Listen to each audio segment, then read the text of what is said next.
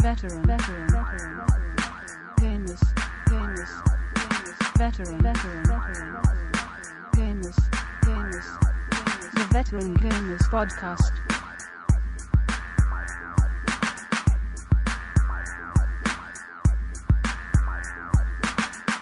Hello and welcome to show 28 of the Veteran Gamers Podcast. Yeah! Woo! Yay! Yay! There See, are I'm- 28 dominoes in a standard set of dominoes.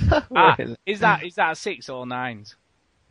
dominoes. Yeah, but d- dominoes come in sixes or nines, don't they? I don't know. The number of dominoes in standard domino sets is what it Well, well, says here on this six or nine. reliable source that is not cited. Huh? Okay, I've just slipped into another universe. This Yeah. Yes. subject is very boring. Hey, games, what Yeah. we Right, doing? James. Introduce people. Yes. Um. Yeah, we've got Chinny, Yo, and we've got uh, yeah that Duke bloke. The Death Star? I run the Death Star? What's the Death Star? This is the Death Star. You're in the Death Star. I run this star. This is the star. This is a f- star. I run it. I'm your boss. You're Mr. Stevens. Who is Mr. Stevens? He's head of catering. I'm not head of catering. Ah. Can I ask you a Lol, quick lol, question? lol, lol. No, no, just a minute, just a minute. Can I ask a question? Did you bleep out the F word, or was that I already did. bleeped? You see, No, I right, you I'm bleep that out, right? Friendly. I know, and Chinny swears like a trooper all the time.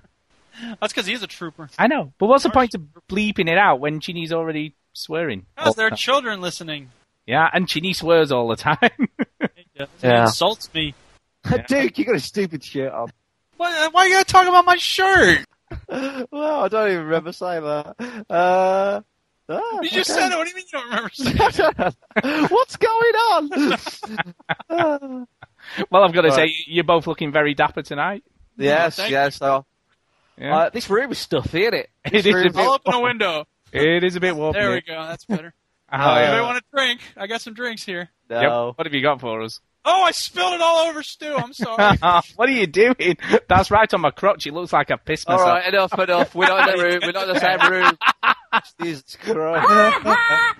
Um, yeah. Anyway, Uh, people say, Game. "Oh, listen, I'll listen to this uh, podcast. It sounds, it's got a lot of good reviews. I'll, I'll, I'll listen to it. It's about games." And then they just tuned in. This is their first episode. They go, "This is terrible." I'm sorry to that person. oh, by the way, that was Eddie Izzard, wasn't it? Look, Yeah. Yay, it Hey. is knew who it was.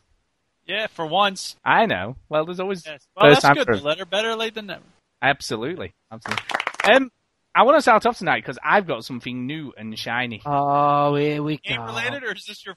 Oh, no. we talk about games, I'm going to talk about something not game related. No, no, we're not totally not allowed to talk about anything else.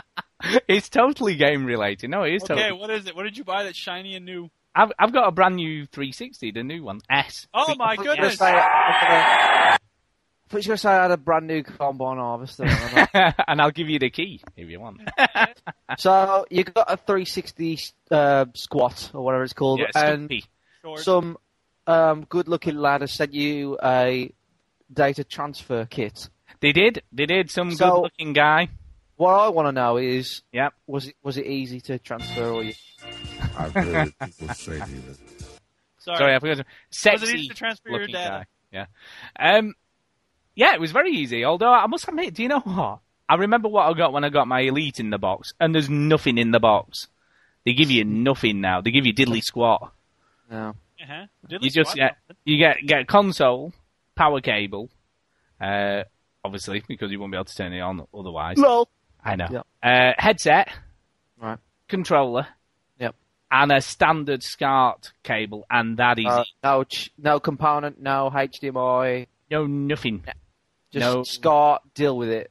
That's it. That's all get you a headset. get. I didn't get a headset when I bought my 360. You do Did need. Be happy for what you've got, man. Did you get an arcade? I bought one used. Oh well, that's why you didn't get one because you don't want someone Exactly. someone someone spat Saying, all though. over. Yeah.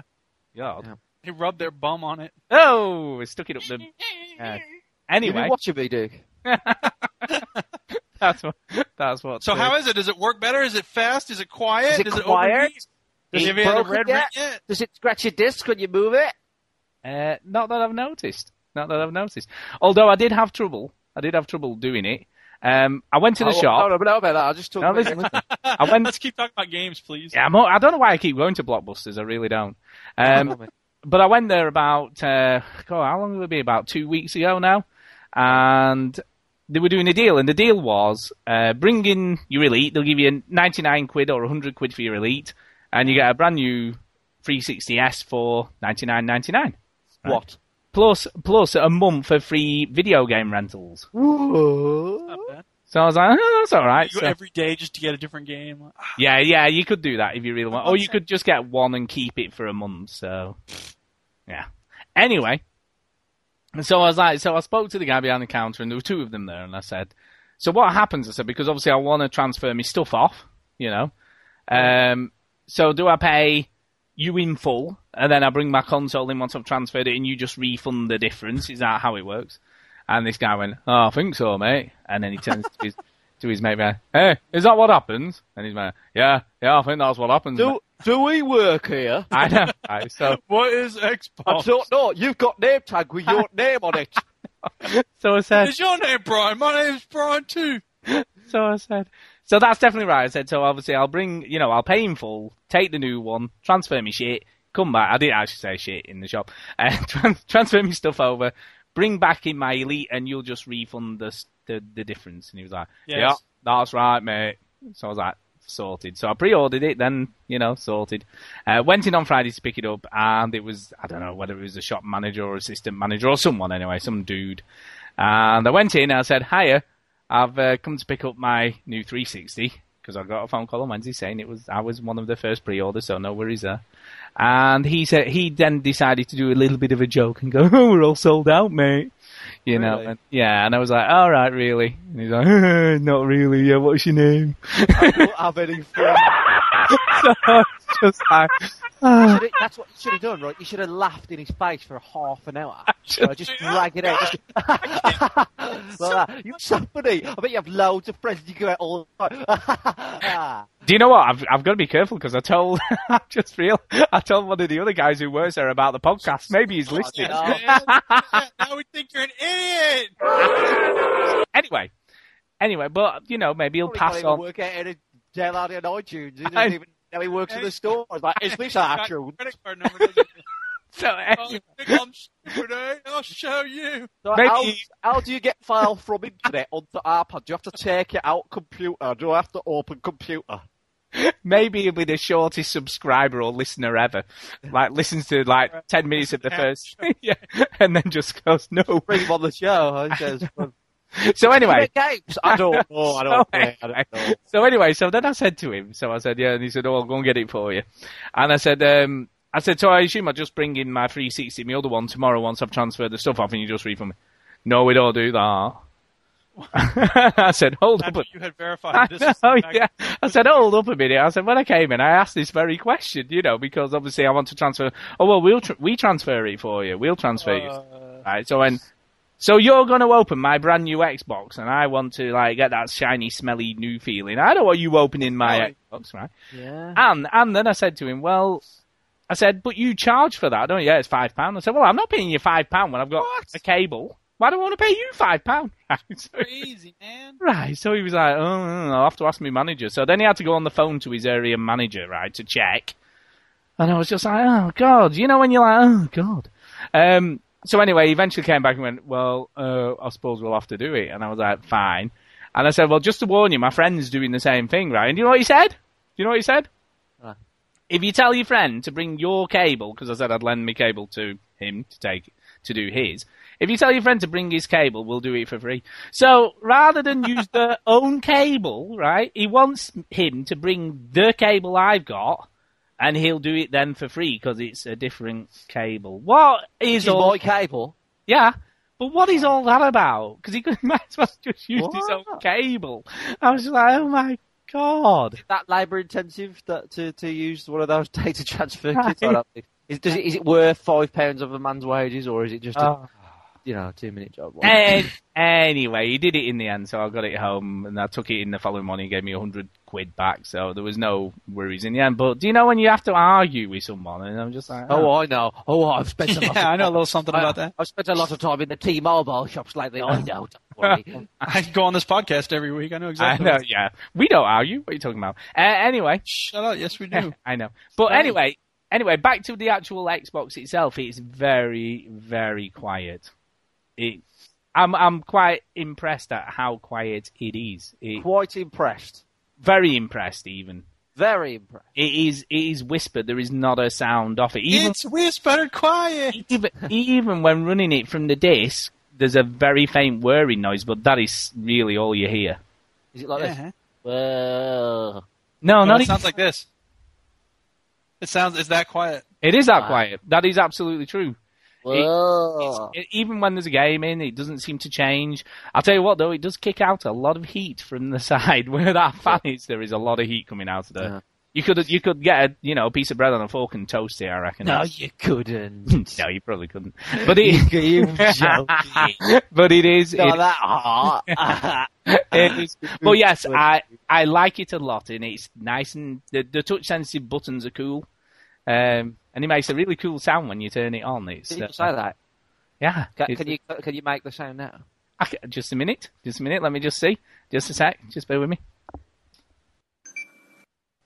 Oh, just a minute. Did you, did you hear that? Just a minute. I'll do it again. Just bear with me. I'll put the mic next to it. Just bear with me. Just bear. Here we go. For effect. Here we go. Is that it? Did you, did you hear that? I heard it. I think you have to be there though. yeah. No, it sounded great. It was like, ooh. But yes, and it does. It makes a different noise when you do the tray. It does another noise. I, let's not hear that one because I'm fine. Just a minute, just a minute. You want to? No, I'm not really. Um, but yeah, very impressed. Yeah, and and to be all, in all honesty, it has sold a load, hasn't it? It is done really, really well. Um, sold out in the UK everywhere, and apparently it's the biggest ever launch of a revision of a console ever in the UK. So it's outsold the, when they brought the Slim PS2 out. It's outsold when they brought the Slim PS3 out. So yeah, I think I think Good. Microsoft can be fairly happy, and I believe it's uh, Xbox that won't break. Cool. It's, uh, it's increased sales in the US by about forty percent Dude. um, month month, I believe. But they've also sold a ton of original ones because they've dropped all those in price as well. So it's been a bit of a double whammy. Yeah. So I think um, JSS Lifelike has has probably bought. I think he's bought an arcade now or something. yeah. Interestingly, interestingly, Crackdown Two is still at number one as well because there's that information along with the Xbox. yeah, two weeks running. Clear indication of people in Britain have no idea what things Well, are. I'll, I'll come on to it. I'll come on to it because I have, I have actually finally got into that a little bit. But I know I we'll, we'll go with you first, Chinny. What have you been up to? Crackdown 2. There you go. well, I won't come on to it because you're going to do it now. Um, it's it's Crackdown one.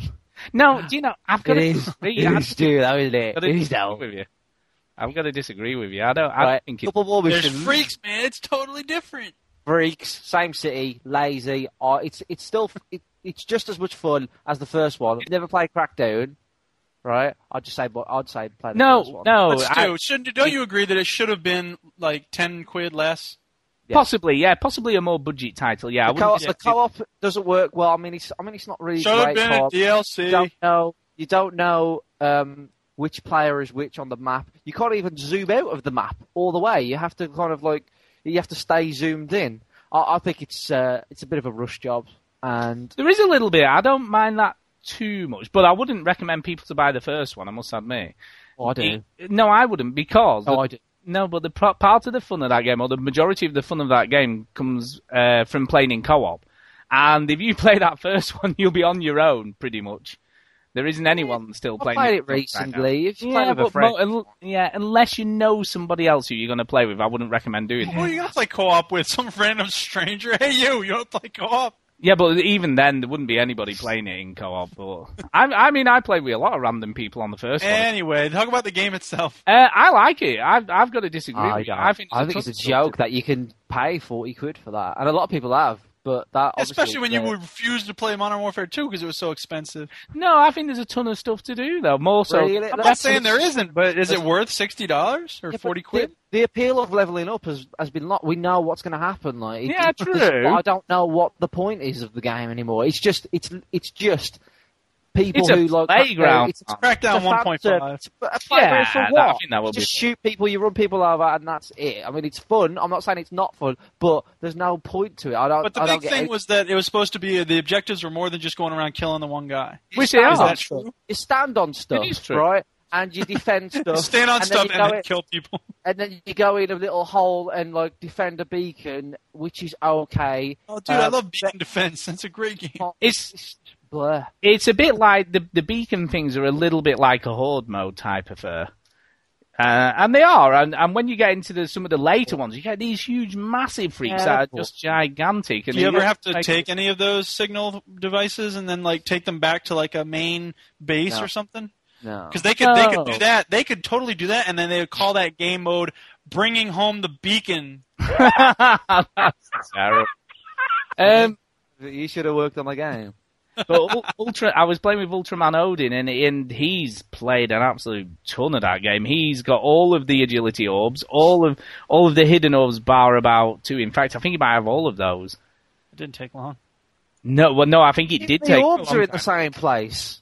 No, they're Even not. the orbs- No, they're Yeah, not. some- No, most they're of them have. Right, I went on like this O-ring thing, and I went, "Oh, I wonder if there's an orb in this place." And there was. Oh, It was in the same A lot of them are going to be in places where Yeah, you're it's supposed simple, be, because because there's makes sense. Which I is think- where they were in the first game. But they they're not. Had they're nine not. months. They had It's nine the months to make city. this game. Microsoft pushed them to make this game because they needed another game uh, exclusive this year. They, it's a rush job. It's Microsoft's fault. It's lazy. It's in the same city. It's not good enough. The, because the, the fact that the city's now broken, like all run down and everything, it's harder to get around. The platform is frustrating. I was getting very frustrated with the platforming. It's not as much fun. To say it's a co-op game is, I mean, like you don't know who's who on the map. It's hard to find each other. You, you, there aren't like what what's so co-op about it. There's nothing really that you do together. It's it, it's actually d- difficult to stay together, let alone like work together. It, it, to me, it's just like more of the same and lazy. It's they could have done it in a patch. They could have patched all this in or DLC or whatever. It's it's lazy rush job. Yeah, Sorry. possibly. I mean, possibly. I Well, think I- Crackdown One is fun, and I think this is the same fun, maybe less because you know. They should have at least made one more area. I mean, what's interesting, I don't know how if you know how it works, but every time you complete objectives, the the agency tower at the beginning, right? It was really weird because I did try and climb it once I got to a certain agility, thinking I'd be able to get up there, and I got about halfway up, but I got to a certain point and there was just like agility orbs hanging in midair around the outsides of the building. Kind of I- like it hadn't they hadn't put them in a sensible spot. It was just no, they hanging were just like in midair, and I went for I went for one thinking I'd Sounds like reach. they rushed through the process. No, no, no. Let me finish, and I'll explain what I'm Getting getting at. Just let me something. finish. I'm setting the scene. Let him finish. Come on, Chinny. So, so I jumped for one, thinking I'd reach the water, but I didn't. I just died because I just got squished at the bottom, but got the agility orb.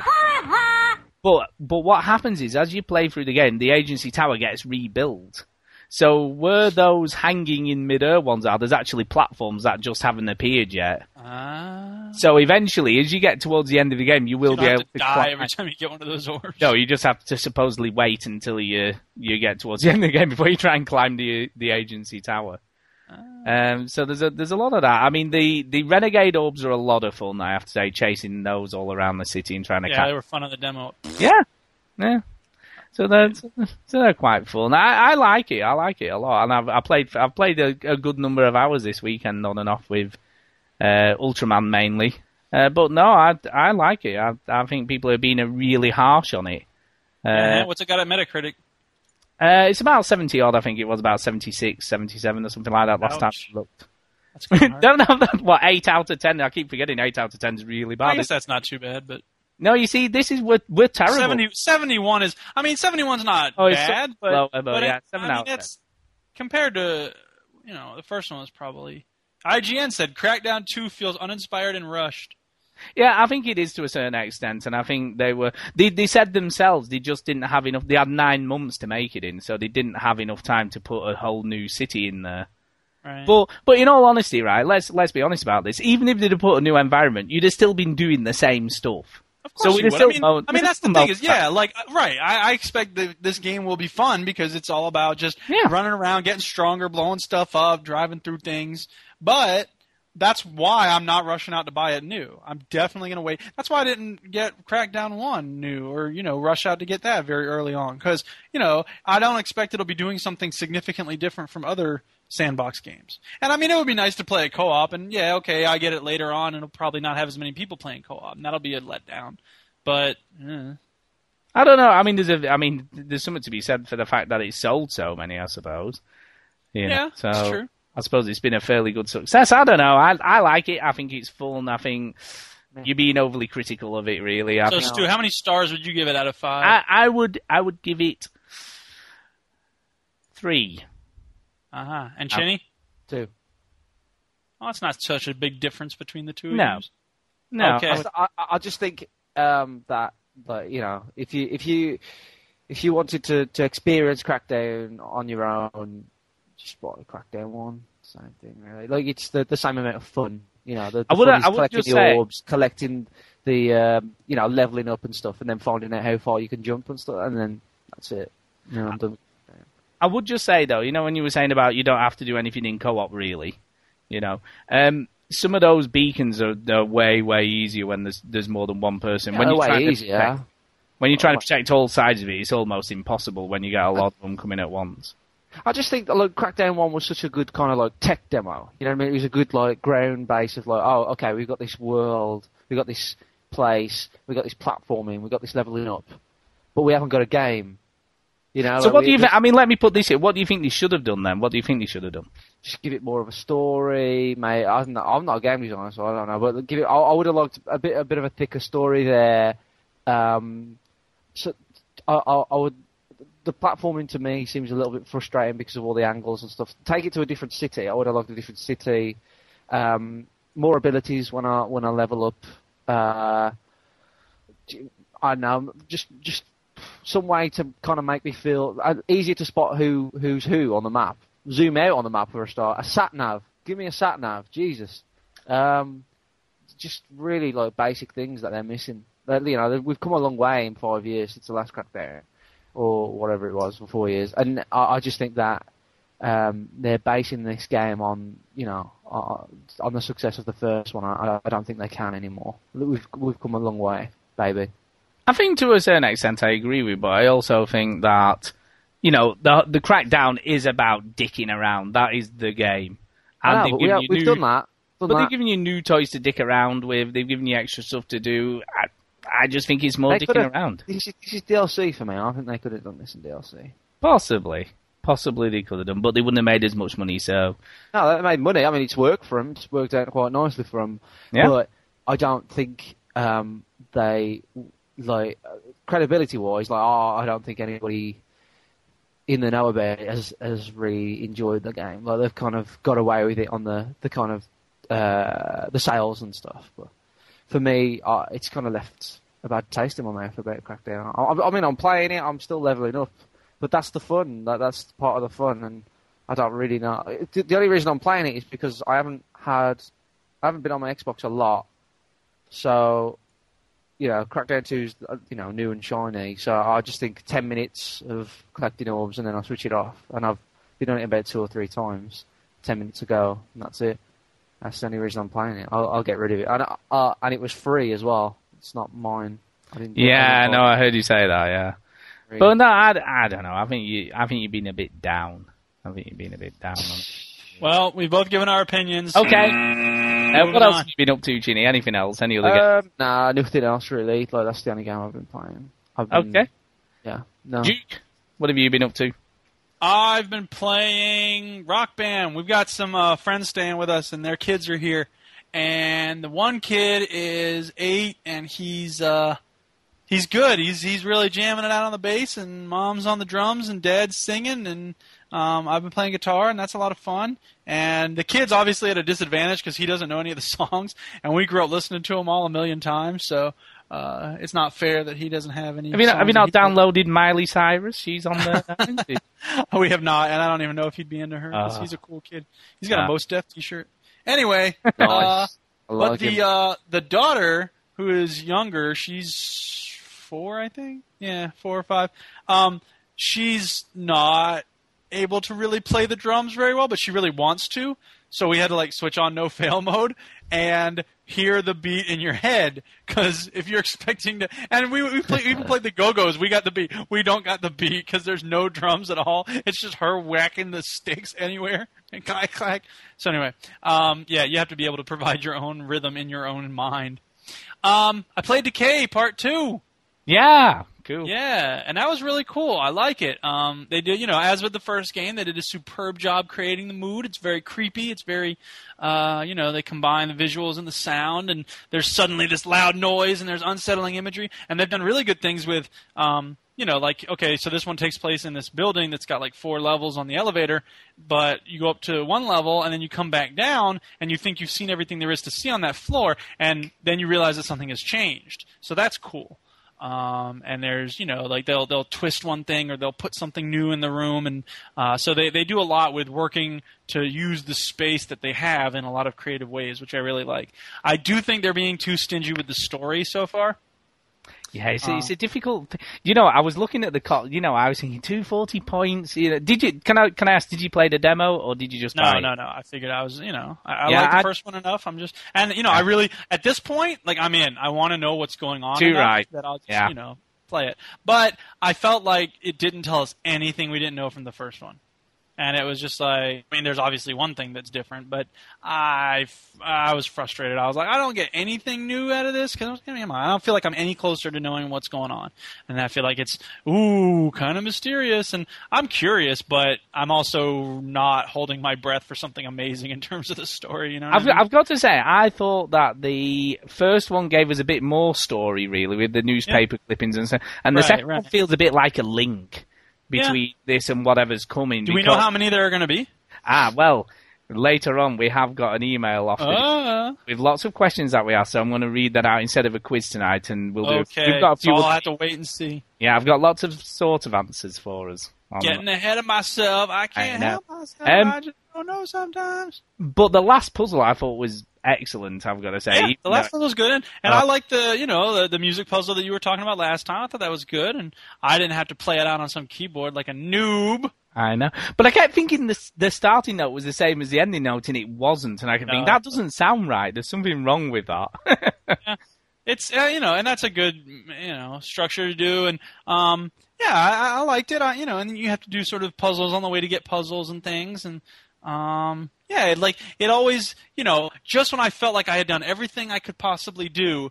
There was something else that I remembered. Oh wait! And the other thing I realized about the game, and that I think it makes it really good, is when I started playing it, I was like, okay, I'm not going to need to write anything down. This world is small enough that I won't know. It, it's like I was, I, was- I felt like I was keeping everything in my brain well enough, and then they added one more thing, and I was like, all right, I'm going to have to write stuff down because I'm not going to remember all this stuff. no, we had to. You definitely had to write stuff. Because down. I mean, there was things you had to write down in terms of the numbers, but Yeah. I felt like in terms of like where I had been and what I had, like okay, I don't need to write stuff down. And I'm like, oh wait, then there's this thing on the floor, and I'll have to come back to that and all this other stuff. So, um, but yeah, I thought it was really good, and I really had a good time with it. So, yay! Bring on part three. Hurry up, make it quick.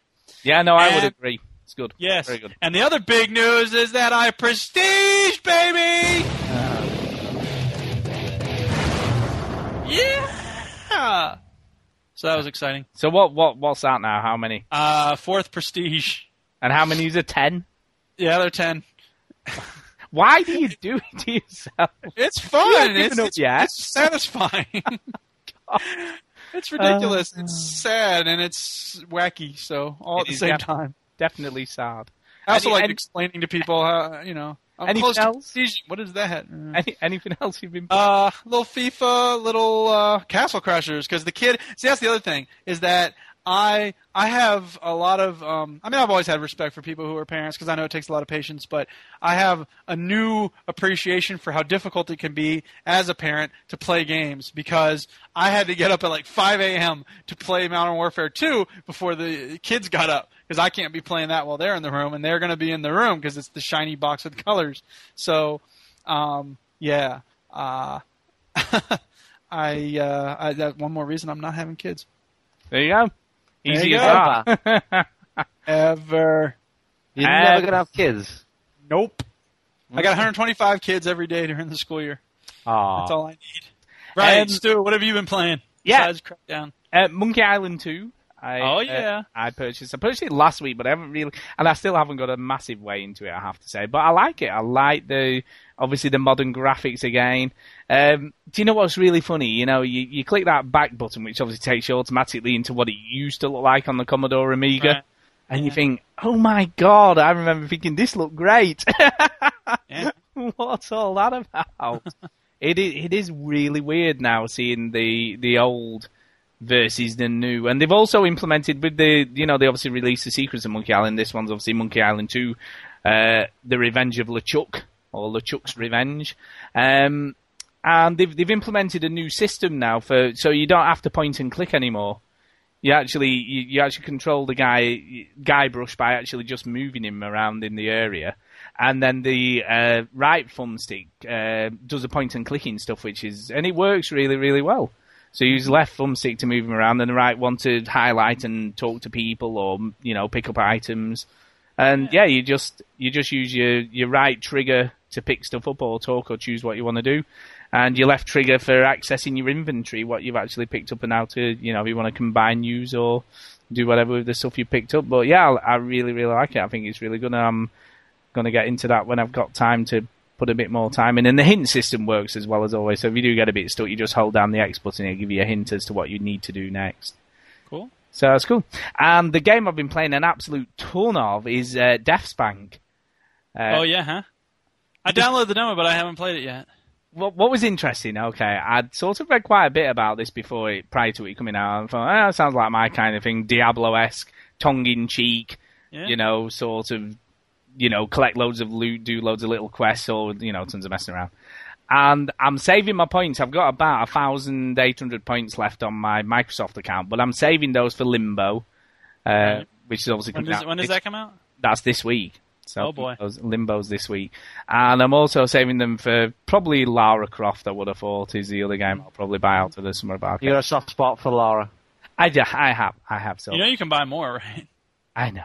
Now, interestingly, there's no demo on the on the PlayStation Network, so there was no demo for Deathspank. But I thought ah, ten quid as well, ten pounds it is, ten pounds. So I Yeah. thought, I'm just gonna buy it, so I just bought it on the, you know, without actually playing it at all.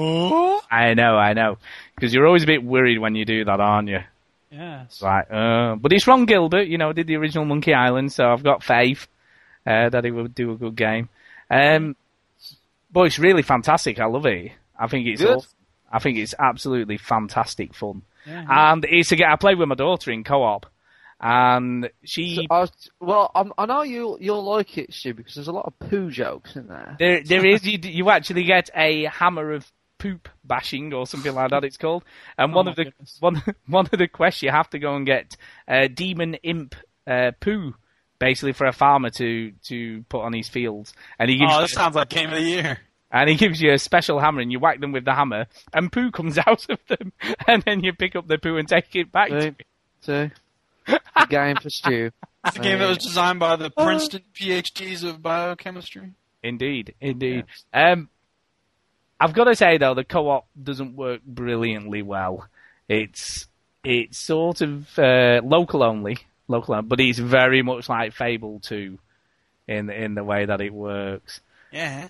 So basically, the main player is Deathspank, which is the with his uh, what is it, flashing purple thong of power, something is what he was, and um, yeah. So basically, the main player player and the the second player plays as a wizard. So you play as a wizard, so you can heal Deathspank when he's fighting while he's going along. So it's a bit like a medic. Uh, you can also cast spells that obviously helps to kill things. Um, you can do this weird thing where you you you make a double of yourself. Is another spell you can do, and then that sort of fights on your behalf. Yeah. Um, and what's the other one? There's one more thing. There's there's four things you can do. trying to remember what they are. So you can heal. You can do this. You can do the. Oh, and fire. You can do a fire spell. So you can sort of set stuff on fire.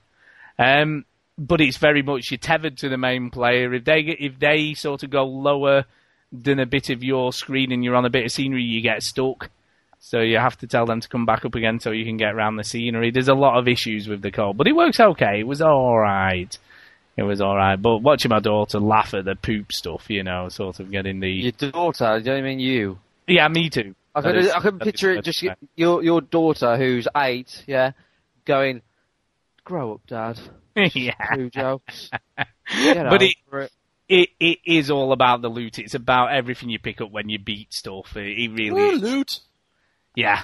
Yeah, you get sort of, for instance, one of the first weapons you pick up near the beginning is the Fist of Super Bashing. Um, which is basically an arm on the end of a stick with a fist on the end. Then you go around hitting stuff with it. Brilliant. I got It that in Fallout 3. Yeah.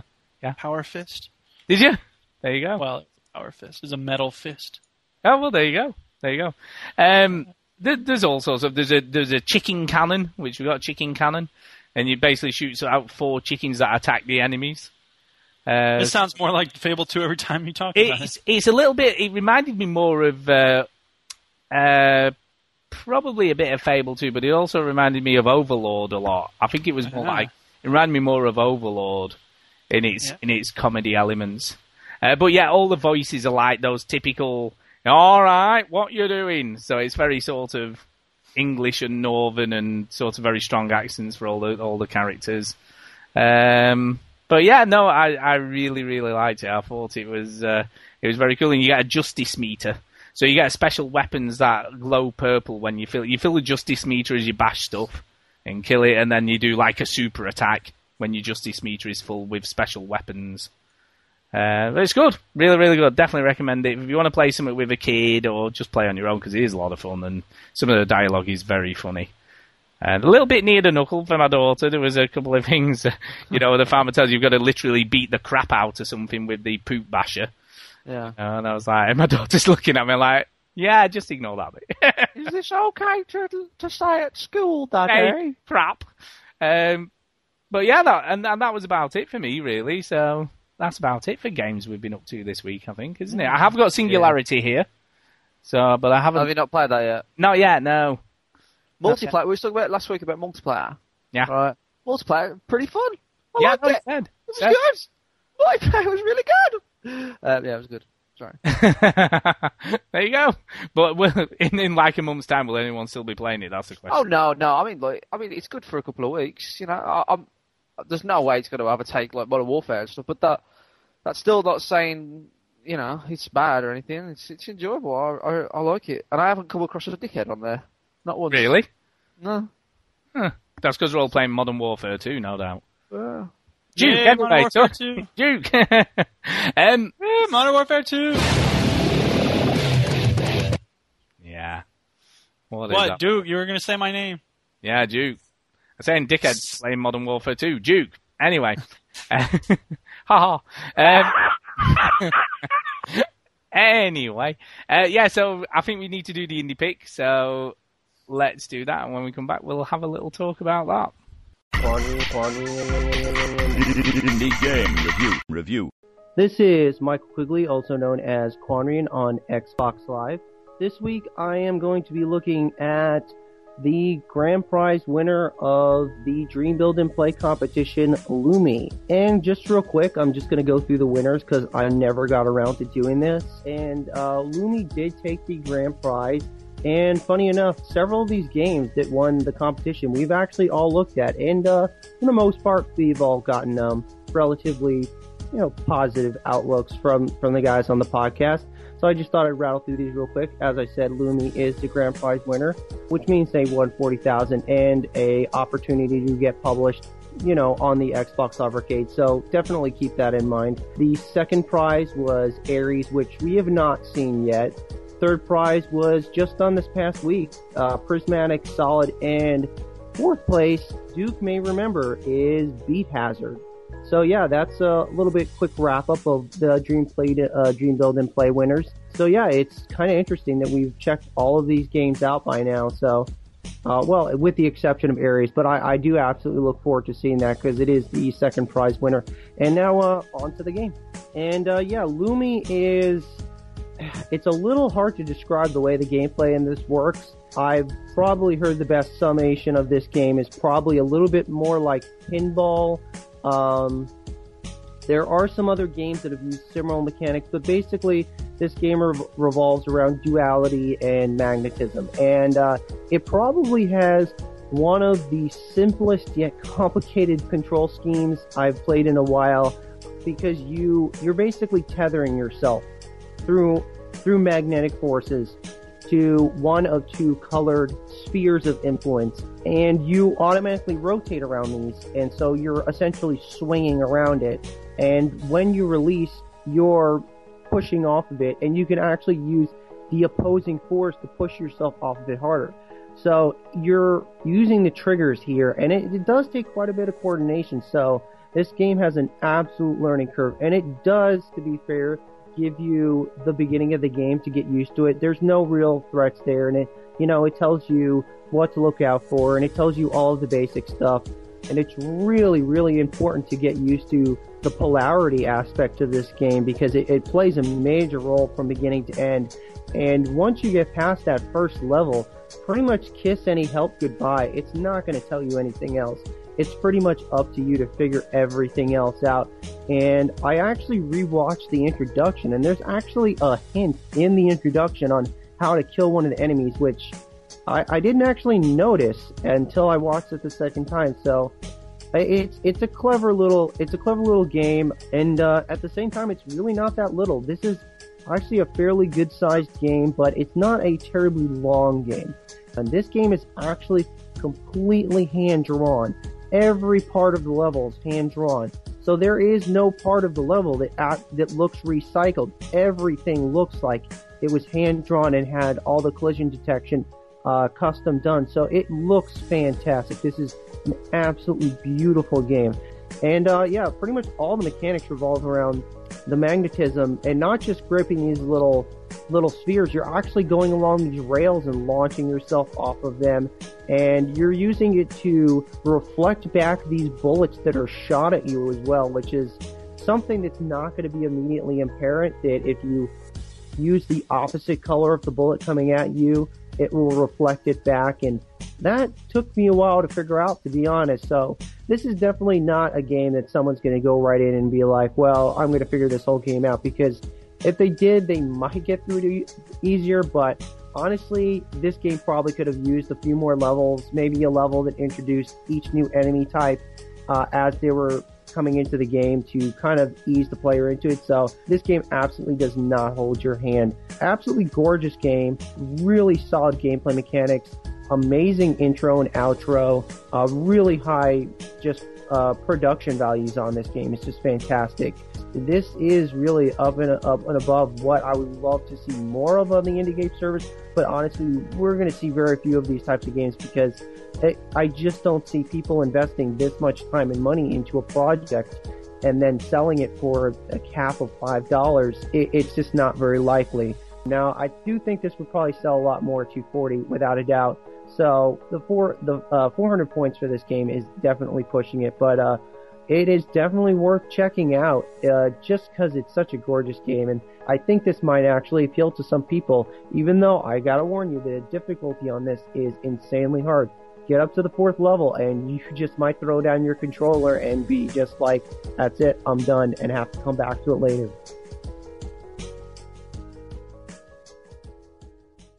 Okay then, Duke. What did you think? Um, you know what? I, did put the controller down and I said these controls are stupid and I'm not going to go back to it later. I mean, maybe I will, but I feel like everybody recognizes that the game mechanic, the controls are a little flawed, and I think it should have been ironed out before it got released because uh, it's not like I thought it was atrocious, but I just couldn't be bothered to stick with it long enough to really master it. And I felt like it should launch you further when you let go, and instead it just sort of boosts you up a little bit. And you know, maybe I didn't learn enough to, because you know, I suppose you know the way Quanrian's talking, you really have to play with it in order to get the polarity. And when you leave one, you got to draw toward the other, and all that. And I, I felt like I did everything I could in that regard, but maybe I didn't do it well enough. Can I can I ask you a question? So frustrating. The controls were frustrating enough to get in the way of everything else that is Can really I can I ask awesome you a about that question? game. Can I ask you, did you ever play with magnets as a kid? Yes, I played with Magnus. as a kid. Because that really, Sad. yeah, because that really, I had Ghostbusters. I didn't have any friends, so I had to, my I best Ghost- friends were Magnets. I had the Ghostbuster Tower thing, and you put Gunge in the middle, and you uh, brilliant. But if you Not think how- No, my dad just came home with magnets from the factory and said, "Here, play with these." if if you think how magnets work, that's how this game works. And if you if you use that, then you'll realize how to yes, play okay, the game. that's as maybe. I shouldn't have to have a friend tell me, "Hey, think of them like magnets." The game should be self-contained enough to help me understand that in the game. Uh, and like I said, or I was trying to say before Stu started interrupting with his question about magnets, there's Yeah. a lot in the game that is magnificent and wonderful, and the graphics are wa- awesome, and the menus are clean and crisp, and the sound is beautiful and ethereal, and the music was nice, but the controls were, you know, I'm not going to say they're atrocious, but they were uncomfortable and frustrating enough so that I stopped playing it, and I don't expect to go back. Sorry. Fair enough. Uh, Chinny, what do you Yeah. think? Uh, I was struggling with the controls as well. Like the the, the art in this game, it's such a good looking game, um, uh, and it's nice to see. So you know, someone push uh, what an indie game should look like, uh, and I totally respect this game for that. But I was just struggling to, to kind of get through it. I, I, again, you know, maybe it's because me and Duke are just stupid, but th- that's a problem. think you know, it's it's it's uh, it, it, it's okay. It doesn't tell you enough. Um, Quanrian addressed that. That you know, it kind of it doesn't it doesn't tell you how everything works, and I, you know that that's probably not what I'm getting at. It should at least hint at it or do something. I, I don't know. I just found that I didn't really know what I was doing, and it wasn't clear. I mean, Stu, you had to explain to me that if you hold the left trigger and then hold the right trigger, you shoot off, and then I wouldn't have got past the first part of the the, the second level if it wasn't for you know if I wasn't talking to you at the same time, and I would have switched it off straight there. So a, a lot of people who don't you know, the indie games don't get downloaded a lot as much as arcade games, but the the few people that do download it are going to get stuck on that second level and just going to go, "Pff, never going to play that again. Yeah, it's a problem. It's it's an issue, and I think it needs to be addressed. I, I wanted to like it. I, I wanted. I, I think they could do a better job with the controls. Even if you just hold the left trigger and press A to jump instead of pressing the other trigger, that makes more sense. Um, I, I, I don't know, I, I, but the way it looks, I mean, it's it's one of the best looking Indian games out there. I'm, I'm just not going to buy it because it, it just wasn't fun to play. It was nice to look at. I, I have to, do you know, weirdly, I disagree with both of you. Because I think these controls work perfectly well once you know how to use them. Once you work out, because I'll be honest with you, I was exactly the same. When I first started playing the game, I was like, huh, this isn't good. You can't get far enough. And you're sort of, you, you're so conditioned into doing the, especially with where you're sort of clinging to something and you spin off it and you press a jump button to go a bit further.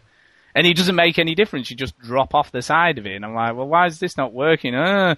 And I got through the first level, sort of just muddled through it and didn't really, you know, work that out. Got to the second level, and then I played it a bit and I was like, oh, this is rubbish. I can't even get out of this bottom bit here. Uh, it's rubbish. Yep. And and then I sort of turned it off, and then I came back to it today and had another go of it. And what's cool, you can continue even on the demo, so you sort of can go back and continue from wherever you got up to. So if you make it through a level, you can continue from that level. So if you, Yes, if you that is cool. I'm not going to argue that. yeah, if you do a speed run and you manage to get through a level quickly, you can get, you know get through to the next level and you know keep playing it.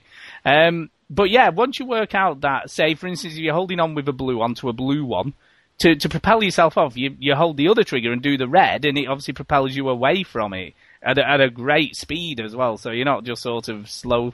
And once you get the hang of that, it's, it it reminded me, and this is going to sound like a really weird comparison, but it reminded me of Mirror's Edge to a certain extent. In so much as with Mirror's Edge, when you didn't get it right, it was horrible.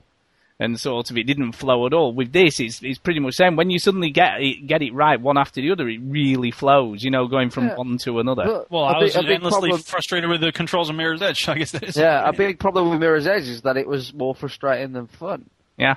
But I think this is e- it's probably a bit of a not the best comparison, but it reminded me of that. Once you understand how to do the controls, although Mirror's Edge was a little bit more unforgiving than this. Oh, beat. But Stu, don't you, uh, Stu, don't you agree that this is a problem that it took you that long to get to that understanding, and that it should have? yeah. I mean, that? In, in all honesty, I found it by accident because I just happened to press it when I was getting all like, oh, what am I doing here? And I pressed the other trigger, and then I suddenly shot off from what I was on, and then it suddenly dawned on me. Well, but once I'd realised that, I was fine after that, you know, and I just, uh, you know, and I got to the end of the second level without any issues, and it's got that flower moment, you know, where you have you filled up the meters on the where you turn it off and you're like, meh. No, no, no. Have you filled up the meters on the plants? Oh, yeah. No. And when you fill up a meter, it, it explodes, and the, that Yeah. area of the It's map like colour lights to the up. area and stuff. Yeah. It's really, it's got those reward moments in there. I, I really liked it a lot, and and I would have bought it had I not been saving me points for Limbo this week.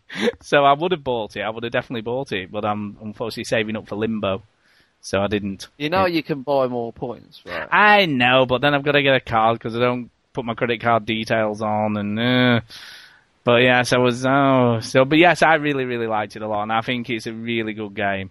And yeah, I can't emphasize enough how to control it to people because if you go like Duke said or Chinny, if you go and play this and have no idea what you're doing, you're gonna hate it because you No, just you shouldn't. You shouldn't be doing that though. You should agree No. with that. Like you shouldn't. You shouldn't be going play this game, but let me explain how it works. you know, you can't do that like these days. I'm talking about Mr. Mr. Joe Average who sits there and goes, I'm going to download an indie game, right? And then he downloads. He downloads. Especially this when he hears this is the best indie game that came out this year. Yeah, Yeah, and he's like, I'm stuck on the second level. Where's Modern Warfare? You know, like it's just.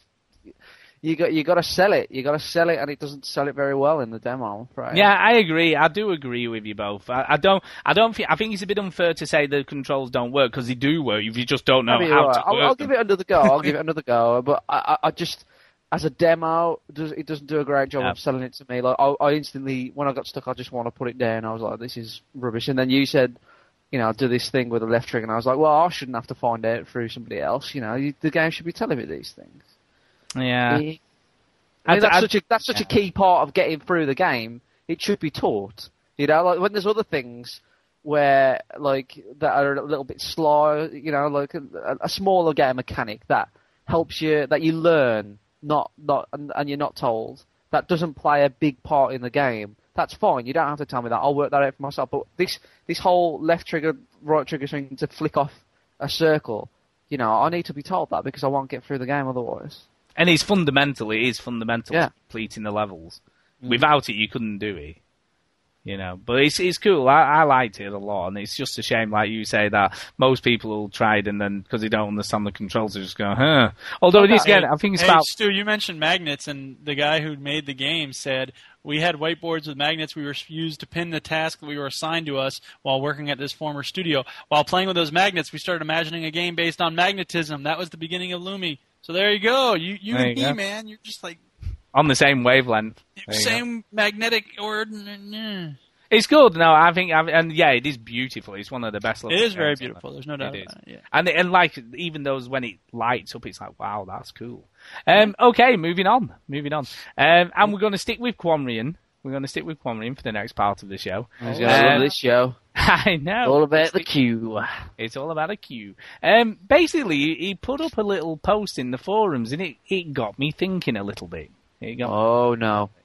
That's Um, always a dangerous thing. I know. And basically, what he put up was uh, the pretentious gamer. So basically, what this is what he said, and let's let's have a chatter about this and see what you think. So he said he recently watched a review for the game Naughty Bear, and the reviewer made a fairly dramatic point of claiming there were a lot of pretentious gamers out there. Now I've thought about this for a while, and the more I look around at reviews, uh, the more I find reviewers looking for things wrong in games, uh, like a man with a hammer punching holes in the wall to test stability. Personally, I've always been in awe of video games and what a designer could accomplish. Clearly, the masses are not nearly as in awe, or often have little understanding of what actually goes into designing a game. So my question is, are people spending too much time figuring out why a game is horrible or rubbish, often by exaggerating, instead of finding ways to enjoy the game? I know I'm guilty of this myself, and when I see the opposite and everyone is claiming a game is the greatest thing since sliced bread without actually evaluating the flaws. However, what I think it boils down to is that claims are made that a game will be awful, uh, inexperience, or great experience for everyone. Additionally, personal bias plays a large part uh, or a large role in reviews and opinions that is not absolutely define every single gamer out there.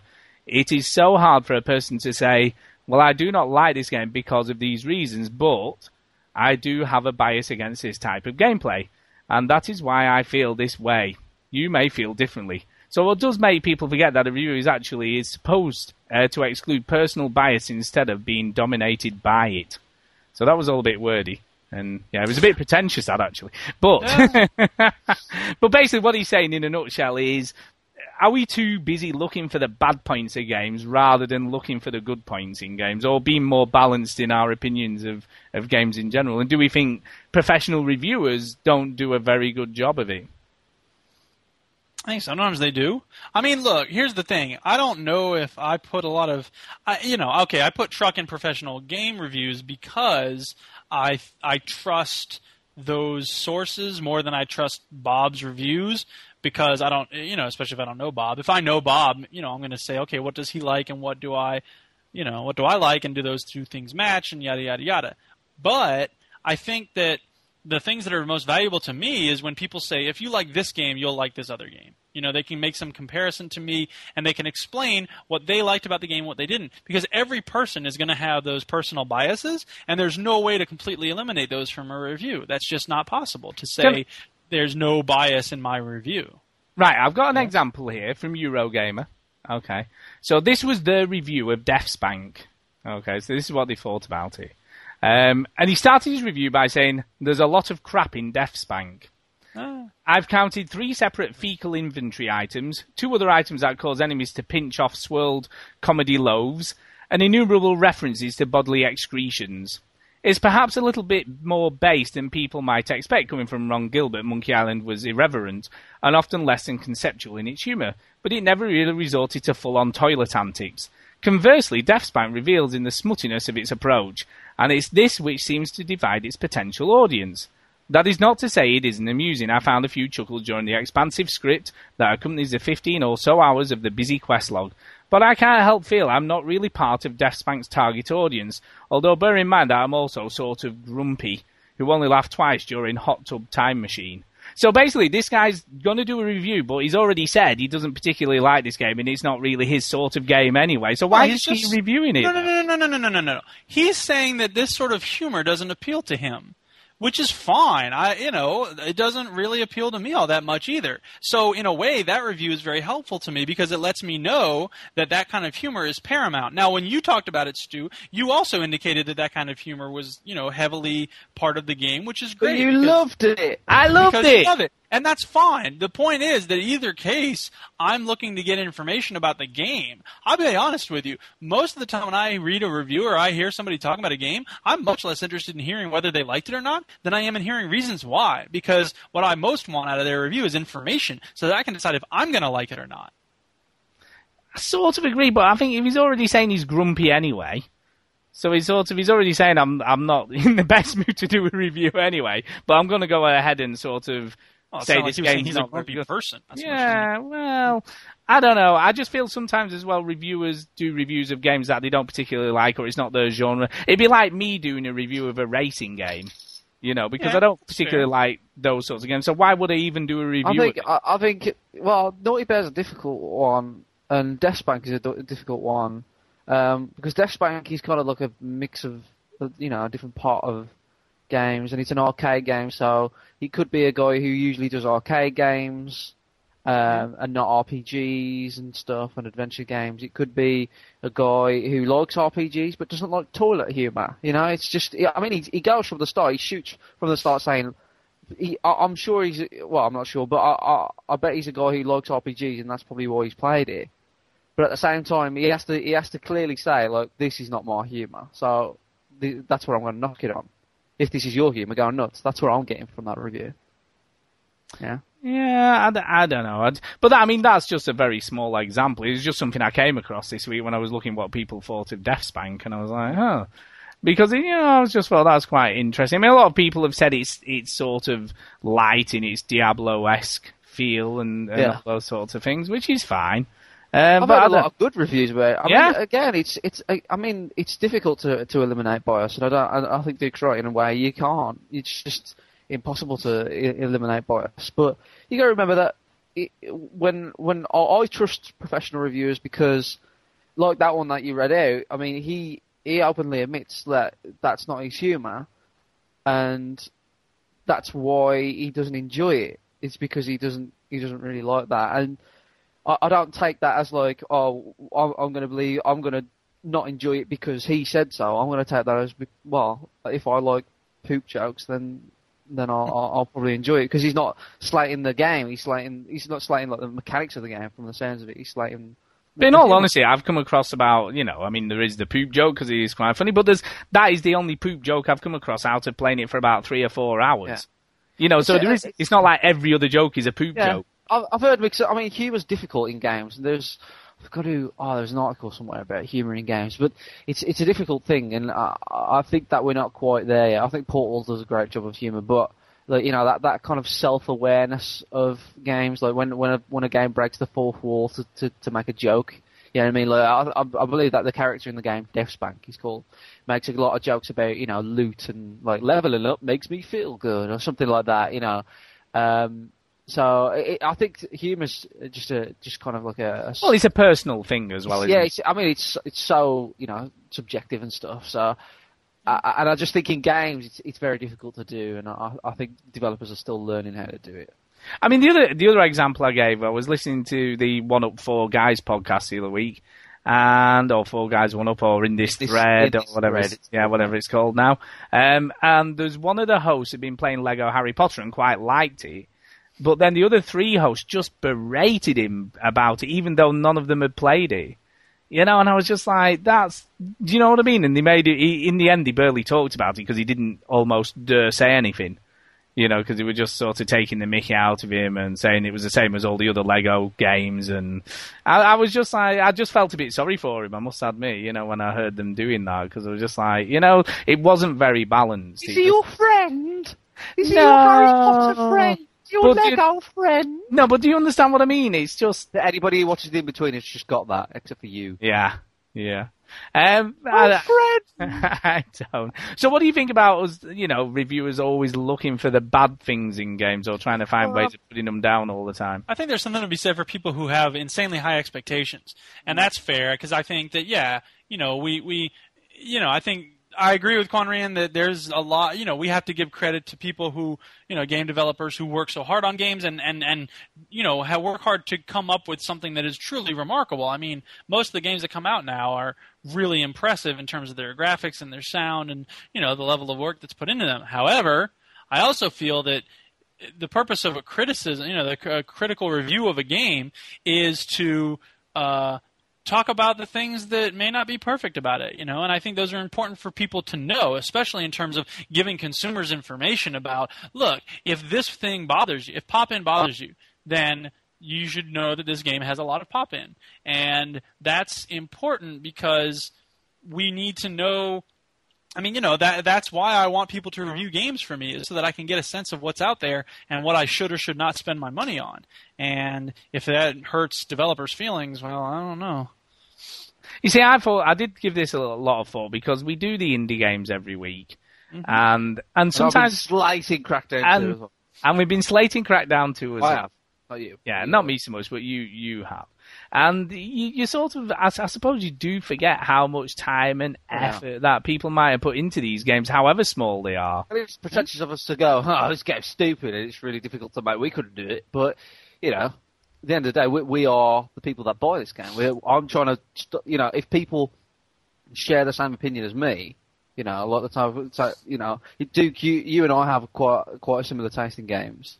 Um, and I, I and, and Stu's quite, you know, different in some games. If I said to Duke, it's a lot like Crackdown 1, Crackdown 2 is, you know, whatever, he, he'll probably save his money and get it when it's cheaper. And it's important, I think. You, you don't want to waste your money. No, I mean, I don't, again, I don't disagree with you that. I think that is true, but I think we are quick to criticise games, and I think we're spoiled as well. I think Oh, yeah, we are. We're totally spoiled now. we are. And it, I mean, it, interestingly enough, interestingly enough, when Duke said, "Oh, what, what score did he get at Metacritic?" and I was like, "Oh, I don't know, seventy-six." When the last time I looked, and it was still so it's still a seven out of ten. But to Duke, that was like, "Huh, it's only seven out of 10. You know, so that's like seven out of ten is just terrible. No, I think It's not I that it's terrible, rate it's that it's- seven out of ten for me is a good game. I think. But it, it, is. I guess you know. I don't know. For me, seven out of ten on a AAA game that I've been hearing a lot of people talk about, and that uh, Microsoft has been promoting like crazy. That's what's surprising to me. I don't think it's ever been touted as a AAA title. I don't think that's ever been put against it, to be honest. Maybe that's just my perception. Yeah, I don't. I don't. Crackdown 2, though, I, I don't blame the developers. I'm sure the developers worked hard. In fact, they Yeah. made that game in nine months, so I've got total respect for Ruffian Games. It's Microsoft that I've got a problem with. I think Microsoft really needed Crackdown 2 this year, and they needed it to be out in the summer because if it came out in the fall, it would have got eaten up. Um, uh, and I, I just think it's a rush job, and it's Microsoft's fault. But in all in all honesty, that benefits Ruffian Games as well, doesn't it? Because Oh, they they make you know their profits depend on how many copies they sell. Yeah, and they've had to get it out quick, so that- Yeah. that means more money quickly. So hopefully their next game will they'll take a bit of time. I hope they want to do Crackdown three. I hope they'll do something different. Um, I know that, that there's also like that this crazy thing of, you know, that's a new studio. You know, Yeah. um, that's a, that's their first game. Yes, they worked on on Crackdown One, um, so I'm sure they know each other and, and stuff. But they they've had a lot of t- lot of uh, other things to worry about. You know, They're just getting set up and stuff. And uh, and I think I, I think they'll do a better job in their next game. I hope they have longer. Uh, it's just a shame. I think Microsoft have spoilt spoilt that game.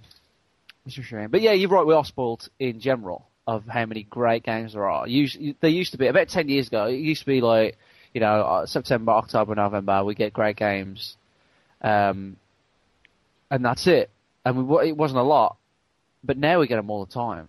And it just this year alone, like we, we go, ah, you know, you know, I, I haven't got time for Mass Effect two, and everybody's saying like you know it's going to be game of the year. You know, Red Dead, a Rockstar game comes out, and a Mass Effect two game comes out, and everyone's like, eh, you know, because we got the so many games out. We are spoiled, totally spoiled. And and again, I think as well because there's so many great games out, it makes it even more difficult for the the smaller studio. Oh you yeah, know? yeah. You have to be. Your game has to be amazing to kind of to to make a to make a any kind of impact on. I mean, we've example example this with the year that was, haven't we? Because each year that we go another year forward, it's suddenly an increase, you know, by 10, 10 20% more games Yeah, out. more games. Yeah. I don't know. I I feel some of the, you know, what used to make a game great and the time and effort spent in doing it is lost because it's suddenly become this huge sort of money making machine, and it is. Oh yeah. well, you're always going to get games like that. It's like the film industry is the best comparison we have um, for this for this case because uh, it's it's a little bit more ahead of us, and uh, you know you're always going to get those games that are just money makers. You know, your Modern Warfare twos and your Medal of Honors and stuff. Um, but in between those, you know, you'll get you you'll get a uh, you know a Moon or like the Road or something equivalent of games. You'll get uh, what a Portal, and you'll get a Borderlands and stuff, and that's what what we have to. I mean, more games is not a bad thing for us, you know. And Modern Warfare and Medal of Honor are still fun. They're just just different types of fun. They're not that genius, that new thing that you're looking for. I think what concerns me sometimes is, especially people do try and release around those times when the Maddens are coming out and the Modern Warfares and the Forzas or whatever it is, you know, mm. these these huge sequels that are just going to sell whether they're good or not. You know, and, and and World at War was a great example of that because everybody was moaning about it. Oh, it's the you know the minor Call of Duty. No one's going to buy it, and then everybody bought it. You know, it still sold millions. Black Ops has had more pre-orders than Modern Warfare 2. It's overtaken it in pre-orders. And everyone was whinging, oh, Black Ops, it's in Vietnam or whatever. Oh, I'm not going to buy this, but everybody does. But the, but the, what worries me when you know something more creative or more original comes out, if it comes out around the same time and then doesn't sell anything. Alan Wake. yeah, Alan Wake is a great example That of that. makes me sad. Yeah, and not that it makes me sad, but it also makes me think developers aren't going to gamble so much and sort of make these sorts of games if they don't sell. And that that's what bothers me more about the sort of this massive money making machine that gaming's become that will lose out on the more original titles because everybody wants to make the next Call of Duty or the next whatever it is. Yeah, but didn't Bioshock kind of come out of nowhere and be like, "Bam! Here's something fresh and original," and everybody, you know, and it sold a lot.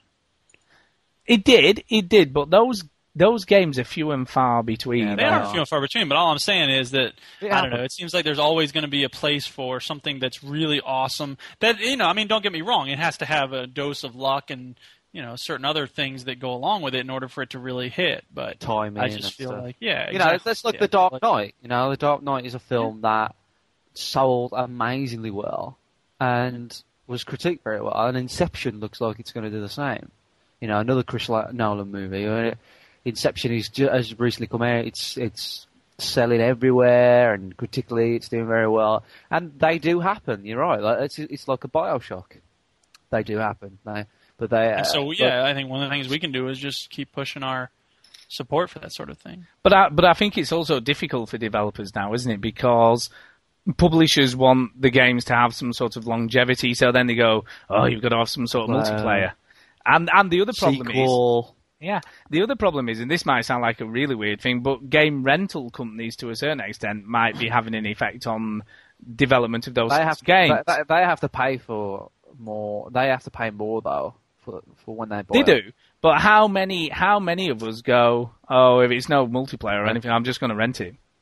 So we don't actually even purchase the games, do we, nowadays? But that, that's because I'm not rich, and that's just the way the world is. I'm afraid I can't. But do you afford understand what I mean? I mean, that Oh, again yeah. is another issue, isn't it, for developers? And then they feel they need to put some multiplayer in it, even if it's a co-op or a, a horde type mode or something, you know, just to sort of keep, give it, give someone more of a reason to buy it as opposed to rent it. I, I don't know. It's a, to- Mate, you're getting good enough. I'll keep it. yeah, no, true enough. What do you think, You Duke? know. Yeah. I mean, do you rent games at all, Duke? Could you just buy them? I really don't. I mean, you know, I, I there's a place nearby that I could, but anytime a game comes out that I'm interested enough to rent but not to buy, it's always rented out. So I've thought about going to GameFly because then I could just pay 25 bucks a month. But then I think I probably wouldn't rent enough to get the use out of that that I want. So, eh. I mean, in all honesty, I mean, I I know you bought a few new games recently, but you tend to give all your money to, to the shop, don't you? You know? yeah, it's true. I do. I like I like to wait and I like to you know save money when I can. And it's a local business, so I like supporting local businesses too. And uh, I'm sorry that the game developers don't get more of the money, but eh. I do know. I don't know. I'm I, I'm in two minds about the review thing. I do think some reviews hit on the negatives to get hits on the website. I do think that happens. You know, maybe. because obviously if they do a controversial review of a game that everybody else likes, you know, they're going to get, you know, they're going to get a lot of hits, aren't they? A lot of traffic through the site. Maybe Destructoid for- did the opposite with Deadly Premonition. They gave a game Yeah. 10. It was yeah, awful. they did. Yeah, they did. Well, I don't know. Some people seem to like that game. I've seen lots. I lots know of. a lot. I'm, I'm, I think the people that like it will say that it's awful. You I'd like to play it. I Yeah, must uh. I think a lot of people who, who enjoy that game say, "Oh yeah, it's totally flawed. There's there's a million things wrong with it, but it's fun." You know. So Yeah, I'm very uh, curious. I must admit. I, I don't know. In general, though, I trust reviewers, and I, I, I they're they they um, I think they're pretty good at. Like, it, it, the best thing to do is is kind of follow a, a reviewer. You know, like I don't look at every review. I look at the uh, the the editor and go and try and get to know him. You know, and I'll say, oh well, I know that guy and I know what he's into, so I'll uh, I'll trust this review, and I'll, I'll, always look who reviews Mhm. game. So maybe you should just pay attention to, to if your tastes are familiar with um, whoever's, and and just follow that that outlet or those couple of people that you like. And I think, I think that. the flip side of this as well is the reviewers that I get probably as overexcited as we do and give it a 10 and then the amount of times I've seen websites say oh if we if we went back and reviewed them now it wouldn't be a 10 and I'm like yeah well it shouldn't have been a 10 in the first place then Perfect? Dark Zero got a great score because it was a launch game. yeah what is that all about yeah, and that's why I have I have issues trusting reviewers, I suppose, in a way. And I, I think I've you know one of the guys in the thread, and this is I suppose this is what we'll uh, we'll finish off with. But he said, you know, uh, I was thinking about it, and when I was a nipper of twelve with very little income, if any, I tended to trust my friends for what games they were enjoying over what someone in Crash or Zzap sixty four said. That's although-. Yeah, although typically the games uh, getting top marks would at least put them on the radar of our group. Uh, also, I've always been a sucker for the great box art Hello Ultimate. Uh, nowadays, I still trust what my friends enjoy playing, although with there being so many more places to find reviews, I've also found some reviewers that I tend to have similar tastes with There you go. which will lead me to try things out a bit more. It is odd these days, though, that the interest for a game coming out soon tends to generate a lot more buzz than would seem realistic for what the final product turns out to be, if you follow what I mean. Perhaps there are just too many games. This year alone, the amount of what we might call good games has been impossible to afford, let alone play uh, fully. I do know it's not the niche hobby that it was 30 years ago, and I guess that could be a good thing or a bad thing depending on how you view it. And that's from Stulek52, so that's what he uh, thinks about. So, Jan, I'd probably agree with him. I think, yeah, trust your friends and people like Chinny. Not. Um, Lol. uh, and that was that. and that was that, really. So I just thought we'd just have a few a bit of a convo about sort of what we thought about it. I think, but good thread off Quanrian in there. I think it was a Yeah. good uh, good topic. That. All right, think- get off the show, Quanrian. I know, yeah, that's more Yeah. more Other than people enough. have a chance. Um, yeah, I did want to mention this to you, Chinny. I don't know whether you'd be interested in this new a new Bond game, Yes. Bloodstone. Thank you very much. Yeah, Daniel Craig, Joss Stone as the Bond girl. Josh Stone. Yeah, she's playing the Bond girl in the Is that, in, yeah. ah, just sounds that Welsh singer. Yeah, right? that's it, yeah. Welsh. Where's she from? Wales. No, she's from Wales. Is she from Wales? Yeah, She wanted. She she got slated because she she talked all American and stuff. like yeah, she's a proper diva. She's Yeah, really she got, she's a good singer. Um, yeah. Yeah, just Stone, good for her. Uh, yes, ball game, like it. Yes, thank you very much. The the ones that are not based on um, movies these days tend to be the better Bond games. Everything or Nothing was great, and I believe that the same person who wrote uh, Everything or Nothing and the actual GoldenEye film and Tomorrow Never Dies is writing this. I think Yeah, the I- names. I think the name's a bit rubbish though. Yeah, Bloodstone. Bloodstone. I like it because James Bond films, especially the older ones, uh, were kind of like um, kind of funny sayings or like puns or not well, not puns, but you know, just just From the- Russia the- with the- love and stuff. yeah, the- you know, like you only live twice, and It sounds uh, like a, a Tomb Raider title, doesn't it? Tomb Raider. yeah, it Sounds it like sounds a too- PS1 RPG or something. Yeah, It Yeah. sounds like too gamey. Yeah, you're right. It's too like like Bloodstone, you know, like Bulletstorm. It's uh, it's China when- when- folks, buy me Bonestorm or go to hell! You know, Tomorrow Never Dies is a good one, and Never Say Never Again, even though that's not an official Bond film. Um, just things like that. I, I just Blood, Bloodstone, and when when Qu- Quantum of Solace was named, everyone just went, "Huh? What?" Yeah. And to this day, I've really no idea. Especially because the advertising was all like, "Here's a gray background with a shadow on it." Like what? Yeah. Um, yeah. So I, I I don't like the name, but I will definitely play it, and it's by a very good developer, very good British developer. Oh, so you're just Uh, racist? You're just nationalistic, Yep. Yeah, I don't play any American games, which means I don't play many fanboy. games. Well, to be, to be honest with you, I Bizarre play has, Crackdown 2, man. That's that's Scottish, man, not American. Man. Bizarre, Bizarre needs a good game. Well, not a good game. He needs a successful game. Is probably a better way of putting it. Yeah, not a good game. A suc- just because Blur was good, but just wasn't successful. Uh, Uh, Doctor Wars 2 is still one of the best arcade It games is. Ever played. yeah. And uh, uh, they've done other stuff. What, what else have they done? Project Gotham Racing series. Yeah, yeah, the stuff that I like. I mean, I mean, but then, but then the the last time they went into shooting, it was the club. so yeah, the club does that good, does that worry you at all? The club. No, I think they'll do fine. I think they'll do fine. A lot, there seems from the trailer, it seems like a lot of car racing stuff. Um, there was one bit that looked like split seconds where you know, the big lighthouse blows up and blocks the road. I was like, oh. But to be fair, you know, the driving in this game, you would have have to imagine would be really cool because obviously that's their forte, isn't it? yeah, Yeah, they won't slip up with the driving. I'm a, I'll, I'll be more worried about the third person kind of because it looks like a third person action game. Although, to be honest with you, the club third person shooting wise worked quite well. I don't remember it ever being an issue with the shooting. I thought it was accurate and the controls Maybe. worked okay. Be more worried about that though. Like out of the two, like driving or th- shooting, Yeah. I'll be more worried about the shooting because uh, I'm hoping that's kind of what you'll be doing the most. And, And boats, there'll be boats as well. yeah, great ruffle boats. But I, I, I'll, I want to know how the shooting feels and um, just give me a, a, a silly, stupid action Bond game. Everything or Nothing was brilliant, so good. It had a great song. It was sung by Mýa. Uh, uh, you know, it was brilliant. I loved it. It- So, it- come on. good racing levels and ah, brilliant, fantastic. I loved it. So come on then, Duke. You're the big Quantum of Wellies fan here. Yeah. Uh, so what do you Joss Stone was born in Kent and spent her Ah, teenage she- years in Ashill, a small village in Devon. Oh, I thought she was Welsh. I don't know, there you go. Eh, Kent, and yeah. then all right then.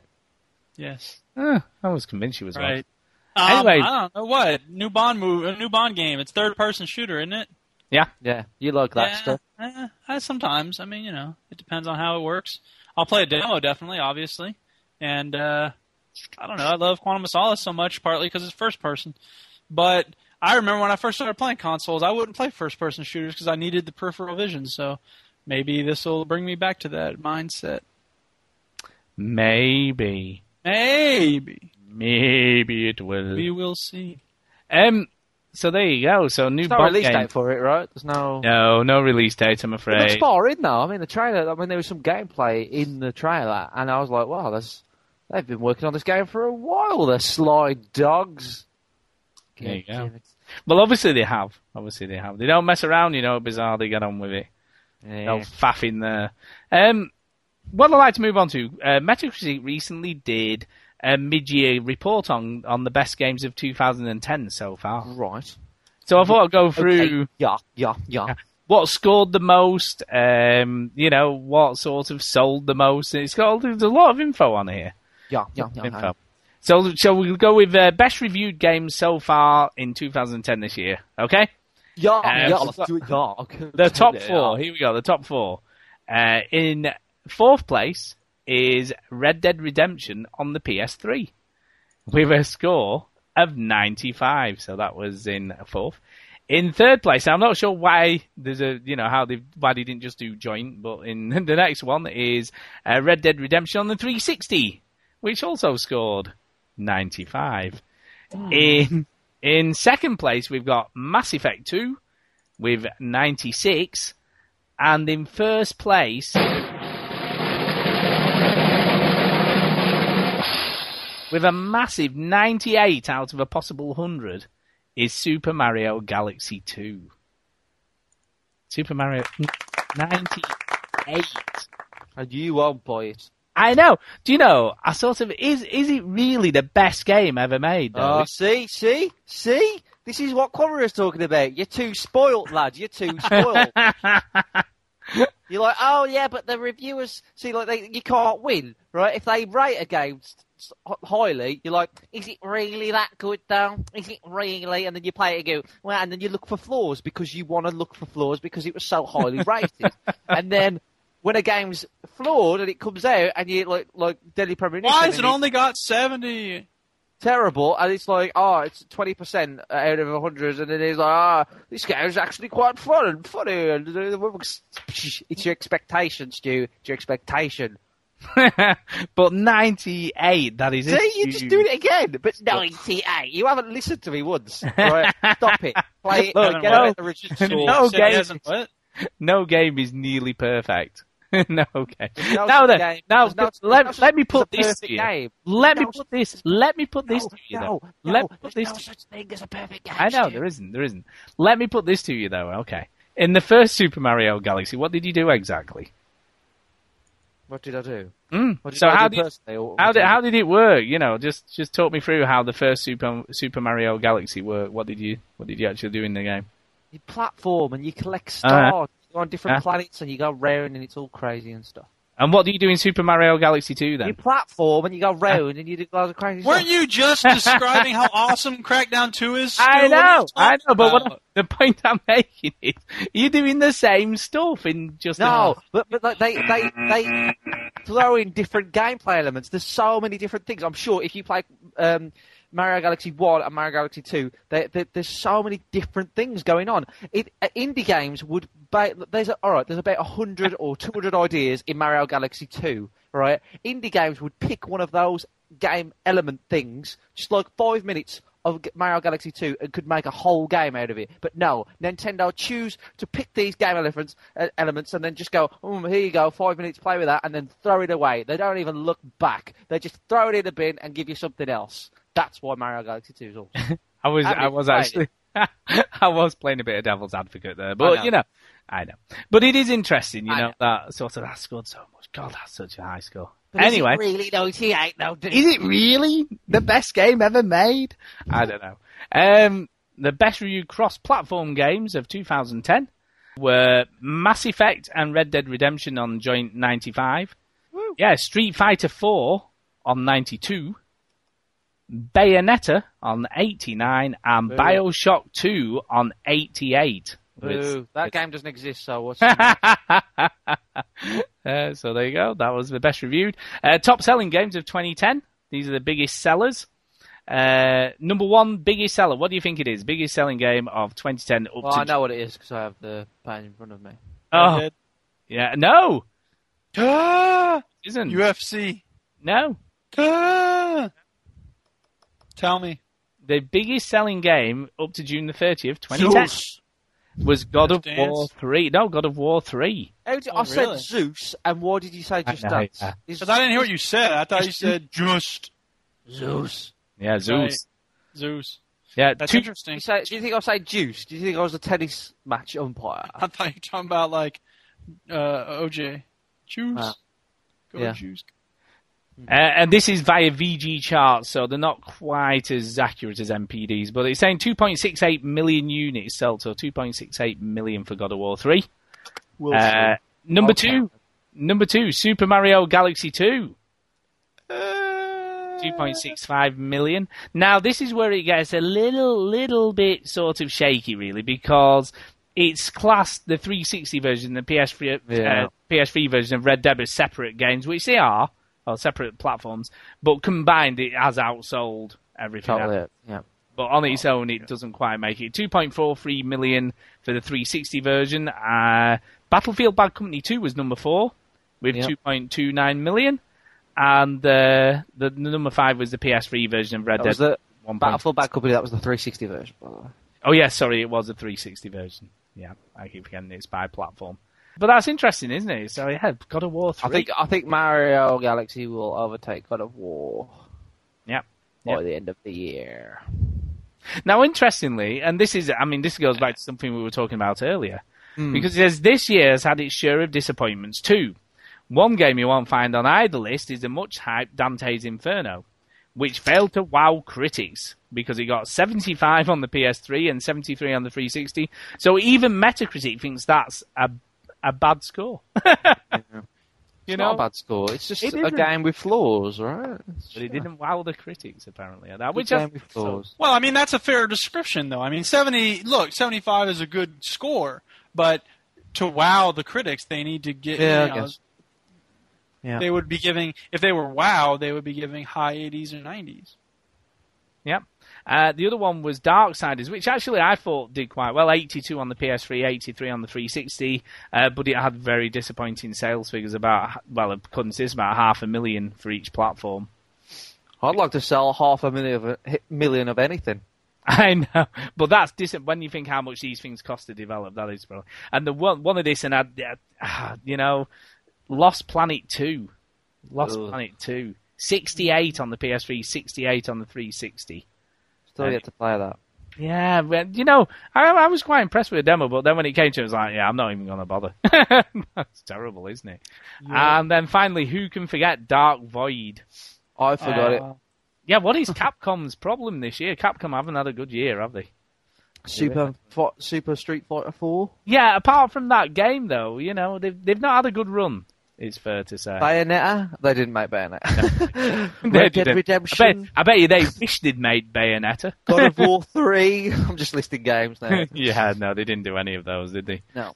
You know, so yeah, I think I think Capcom are, are sort of having a bad run. Are you joking? Resident Evil 5 Gold Edition with Move support. They're going to do well. no, you see, They're interesting. going to that, do well. that got a lot of criticism, didn't it, before it came, you know, prior to it coming out because of the, you know, the stop and shoot mechanic thing and you know all that debacle. Anyway, Mhm. uh, but yeah, uh, Dark Void it still managed to get a fives out of ten or six out of ten almost. Fifty nine on the PS3, fifty nine on the 360, and fifty seven on the PC. So there you go. And he's, he only managed to get a quarter of the way of the two million units sold uh, that Capcom wanted. You know, so who knows? Um, Um, Bionic Commando. Of course they did well. Brilliant. Capcom and awesome. Do you know what this this next one's the most interesting one for me? Is the uh, best Xbox 360 exclusive 2010 so far? What Okay, is it? only Alright. one. Don't don't turn the page because this is I'm not. I'm not. I'm not. Only I'm one of them is a retail title. Actually, re- a proper retail full title. Any ideas what that might be? The number one critically acclaimed Xbox. 360. Alan Wake. It is number one for, and it got 83. It did Alan Wake altogether. But the others, uh, the others are all arcade titles. So we've got Toy Soldiers next on 80, Uh, Lazy Raiders on 80, What's that? Uh, it was like a weird puzzle game. It was sort of like a weird. You had to turn the screen upside down and things to get it to do what you wanted it to do. It was an interesting. It was all right. It was okay. Uh, Snoopy Flying Ace, which got 79, and Chime, which also got 79. Oh, look, Chime. Yeah, yeah. I mean, it's They're mean- clutching at straws, aren't they? Yeah. yeah. we got we got really good exclusives like Chime. I know, I know. It's just. I think that's really, really weird. That sort of God. That Support- that just. ex- uh, Microsoft are not doing great with their exclusives. They Sony are not this year. Not this year. much better exclusives than than. Uh, and then Microsoft's best uh, reviewed was Mass Effect 2 with 96. How come that's not there? That's a good point. Why isn't that on the best Xbox there? Exclusive? Ah, because it It's on the PC It was on the PC as well. I, I, I would have still counted it as a 360 exclusive. because no one plays PC games. no one plays PC games. Apart from that one Uh, listener who does. yeah. Red playing Dead WoW right now. Yeah. Um, and the worst, do you want to know what the worst games on the 360 were? Exclusively. Uh, no, just 360 reviews in general. So these aren't exclusive, just reviews for the 360 The version. worst games on the 360. Dark Boy's going to be in there, sure. No, no, that that did all right. 69 is not the worst, definitely not. 69. Um, Deadly Premonitions. uh, no, no, I'll tell you because you're never going to guess any of these. You're never going to guess. Things on Wheels. I have no idea. It's on what that- wheel. Ah, No idea what that even is. it's an arcade game. Oh, 43 that got. Iron Man 2, movie tie-in. Knew it was going to be terrible. 41. And they closed down after it. Yeah. Prison Break: The Conspiracy. Uh, 40. Mm. 40. Attack of the Movies 3D. I have no idea what that is. I have no idea. I've never heard I of have that. no idea. And this one, in all honesty, deserves to be the worst ever. Bayonet. It, it does. Now, what's really weird about this, I've got to say, this is just the weirdest thing. No, no, Bayonetta got 90. Yeah, yeah. It's because you're slow with that one, weren't And- you? Jesus Uh, pure football. You know, pure football. oh, dear Pure me. football. 36 he got. But get this! User score 8.4. How is that Okay. possible? That's why I don't trust people. How is Yeah. that possible? Have you Hey. played it, Stu? I haven't. I, play, I saw All right, it. so weren't you criticizing this person on Fox News who had said she never played the game and that was just evidence that she I'm was a not. moron? No, I'm ought to just- shut up. No, I'm just saying the Dude, critics I, said haven't, 36. I haven't played the game and it looks fucking shit. It did look Well, I awful. agree that it looks dumb. Don't get me wrong, but all I'm saying is we can't really say that a game doesn't deserve to be praised until we play it. No, no, I'm only saying he got Right, I'll 36. play it but- tomorrow. you know, yeah. but the but the users liked it. I don't know. I'm just saying it's a bit. I- okay. Now, interesting, interestingly enough, interestingly enough, um, yeah, we've got the PS3 exclusive so far this year. Okay, Yeah. here we go. Uh, number one, any guesses? You should know this. We've already talked about it. Number one PS3 exclusive this year so far. Yeah. Um, Mod Nation Racers. No, it's already odd. Just already Dance. mentioned it. Oh god, it was the Oh, I biggest know, selling I know, game. I know, selling I know. game. Yeah, I know. God of War 2. Yeah. Flower. Yeah. God of War 3 uh, was the best one, 92. Uh, Heavy Rain came in at number two with 87. 87 that got. If you're a new listener, we're not a fan of Heavy Rain. Well, sort of I am, but Stu sort of is. I, I'm sort of am. I am, I accept it's The not- ranking But order that guy of in people, Bombay TV wasn't. People who love Heavy Rain and Yeah. the people who don't love Heavy Rain, one being love, three being absolutely hate. Stu would be number one, I would be number two, and Duke would be number three. No, Yeah, Duke that's would right. be off the scale. Dude would be Ten. 17. Yeah. Yeah. Um, Joe Danger. I've never even. What's this, Joe Danger? That's meant to be really good. It's like a trials game, but not frustrating and hard. Uh, I, I- I've heard it's uh, very good. A lot of people have been praising that, saying it's great. Never Yeah. tried it because I I haven't switched on my PS3 very much because I can't be asked to update it. I just use it to watch DVDs. Yeah. Uh, 86, that got a 9.5 on the user uh, review on that, so that's good. Uh, Yakuza 3 was. Yakuza! Yakuza! Speaking of, Yakuza! And that got 80, Yakuza! 80 of the critics. And it's good, yeah. 86. Hey, what's good? Thank you. people in Japan talk funny. that is funny. Thank you, Mr. Ragazzi. We are making Yakuza 4 and Yakuza 5 and maybe Yakuza 6! Always same game. Oh my god. Terrible. Um, well, I don't know how we got away with it. people liked it. I don't know why. Go figure. And the last one, I don't even know what this is. Soldner X2 final prototype. Oh, that's awesome. X2 final prototype. What? I I've never heard of it. Worst 78 though, we got, game and name nine, nine Ever. off the users. Nine off the users. Too bad. And the okay, the worst. Oh, this is funny. The worst games on the PS3. Here we go. The worst. Uh, Clash of the Titans. Uh, got a Yeah. a massive 46 of I watched the. that film the other day, Clash of the Titans, the new one. Sorry to hear that. Yeah, I'm sorry Yeah. to hear that. Anyway, I um, was, I, I was, yeah, I was um, with uh, my girlfriend's uh, mum's boyfriend, right? I know it, and he's like, "Yeah, oh, that was good. That was." And I went, "Are you joking? Are you mad? Did you just watch the same film as me?" Um, but I just went, Anyway. uh, I also thought it was great. Um, yeah. Uh, last, last Rebellion. Don't even know those. Action RPG. No, Uh. 44. Uh, Prison Break the Conspiracy. Woo. 41. Iron Man 2. Woo. 40. And the worst score out of any of them. Just let me just check the Wii at the bottom here just to make sure. Yes, it definitely is the worst score out of any of them. Uh, Kick-Ass, which I saw on, on PSN. 29. 29. User score 2. User score 2. Jesus, I mean, there's obviously that's a movies- PSN game, right? Yeah, PSN exclusive. Yeah, Why did they do that? yeah, yeah. What? Awful thing. Awful. Awful. Great movie though. Awful. Uh, okay, and finally, we. Here we go. Quickly, we. Well, obviously, we know what number one is because we've. Because obviously it's the best game ever made because it's got the highest score on Metacritic ever. Obviously, Just Dance. yeah. Uh, Super Mario Galaxy 2, which got a massive, massive 98. Now this one, I, this is the second highest rated Wii exclusive, and I've never even heard of it. I have no idea what this is. Art of Balance. Ever heard of that? I don't even know what it is. Art of Balance got Pretty fit 88. game. Mm, balanced. sta- Oh, okay. It's a bit. It sounds a bit like Boom Blox. Yeah. Physics-based puzzler featuring 100 levels that challenge not only your skills but also imag- imagination. He's gonna Duke. He's gonna rent it next week and go. I'm gonna it rent that. really eighty-eight? Is it really? I'm gonna definitely get that now. Yeah. It's on the WiiWare.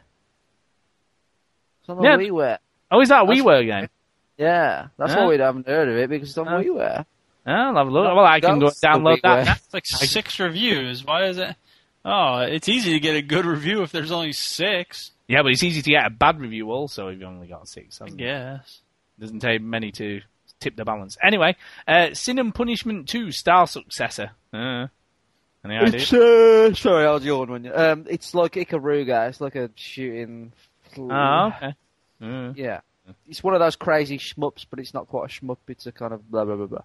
Um, a lot of people like it. I don't because I think Here we go, and yeah, Capcom getting in there again with uh, I don't even know how to pronounce it. Satsung Oko versus No, you, Capcom. this, no, you want me? You want me to? Yeah, you do this. it? Sasuruko! It's Capcom! There you go. um, versus Capcom Ultimate All you Stars. there you go. And the last one that got 85, and the last one was No More Heroes 2, which I, I I'm I'm definitely going to play. Is, is that out over here? I keep thinking it's not out. Oh. I don't know actually. I think it might not be. He I don't might think be, it's uh, been released in the UK yet. No more heroes. Desperate I'll have a look. I'll have a look for you, Have a Stu. You just carry a on the reason and Have I'll have a look. All right, lad. All right. I'll be with you in a bit. 85, there you go. Uh, okay, and the worst games for the Wii. Here we go. Rugby League 3, for some reason. Rugby 50. Uh, GTI Club Super Mini Fiesta. Never heard of it. Yep. A Konami game, that one. Uh, 50. Uh, Calling. No idea what that was. 49. Fast Draw Showdown was next on 43. And you'll never guess what, but Iron Man 2 was 41 and the worst ever. Uh, the worst By, ever. by, by the way, Stu, um, No More Heroes 2, it is out, by the way. You know, it's, it came out in May 28th. How did it? Uh, so it, you can buy it now. I will, I maybe will do that. So there you go. And I think that's it really. We, we don't really want to touch on the PSP and things like that. We're quite happy. No, we're done. Yeah, we're done. Uh, so I think, it's, I think it's time to take a break, and then we'll do all the emails. You see, this is what happens when I go, oh, we haven't got any emails this week. No one sent us an email, and now we've got some. You, you don't send us bloody emails. I know, yeah. So when we come back, we'll do. I'll email- show him. I know it feels a little bit like that. You Um, like it though? I like it because it gives Stu more work to do. I know, I know, but we've uh, we've got one a nice one from the DK developers. We sent a load of questions off to them, so we'll start off with that. I'm And- sorry, DK developers. I haven't played your game. I know, yeah. Sorry. And then and then we'll finish off with the others. So uh, yeah, we got some music, Duke. Yes, I got some music ready to go. Everybody ready? Yep. Okay, here we go. Turning up the all of fame. Oh wait, I'm sorry, that's not it. No, That's this one I have. to, to bring in the snakes. Yes, exactly. It is. Yeah. It truly is on The Simpsons. Awesome. Um, no, this uh, song I have is from Overclocked Remix, which people don't know. They should go check it out. It's a great website. Uh, they have a lot of cool video game music remixes, and it's kind of hard finding something that a lot of people will recognize because a lot of the stuff that's on that site comes from obscure RPGs and things like that. But they also have a whole lot of Super Mario Brothers remixes, and I know people are like, "Ugh, not another one. But this one's actually very creative, and it goes into some very unusual places. So I thought it'd be a good thing to have, and it's kind of short. It's only, let's see how long, two minutes and 53 seconds. So strap yourselves in, people. Here we go.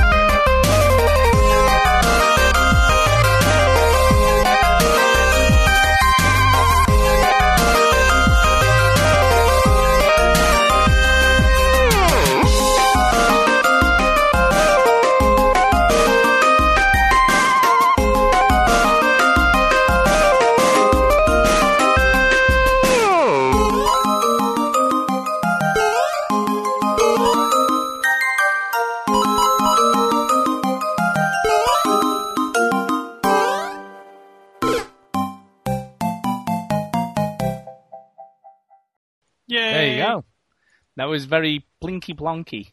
Isn't that cute? And it, it like had Yeah. some cool uh, melodic stuff in it. There was some weird synthesized guitars going on at the beginning. of- Yeah, I really like it. Yeah, it's good. It's good. We like game related tunage of some. That's right. It it definitely makes a change from rap music. Right. You know that we sometimes do. I like the hippin' and the happin' and the bippin' and the boppin'. Okay. All right, Bill Cosby. thanks for that. Whoa, Dude got it. Dude got it. Dude got it. Dude knew what I was doing. What's that all about? What's Um, the jazz? all about? Okay. Um, yes, we have got an email off Frederick Westlund, who is presumably one of the lead developers at uh, Shining Gate Games, uh, which made Decay's Part 1 and 2, or Decay Part Yay! Decay Part 1 and Part 2.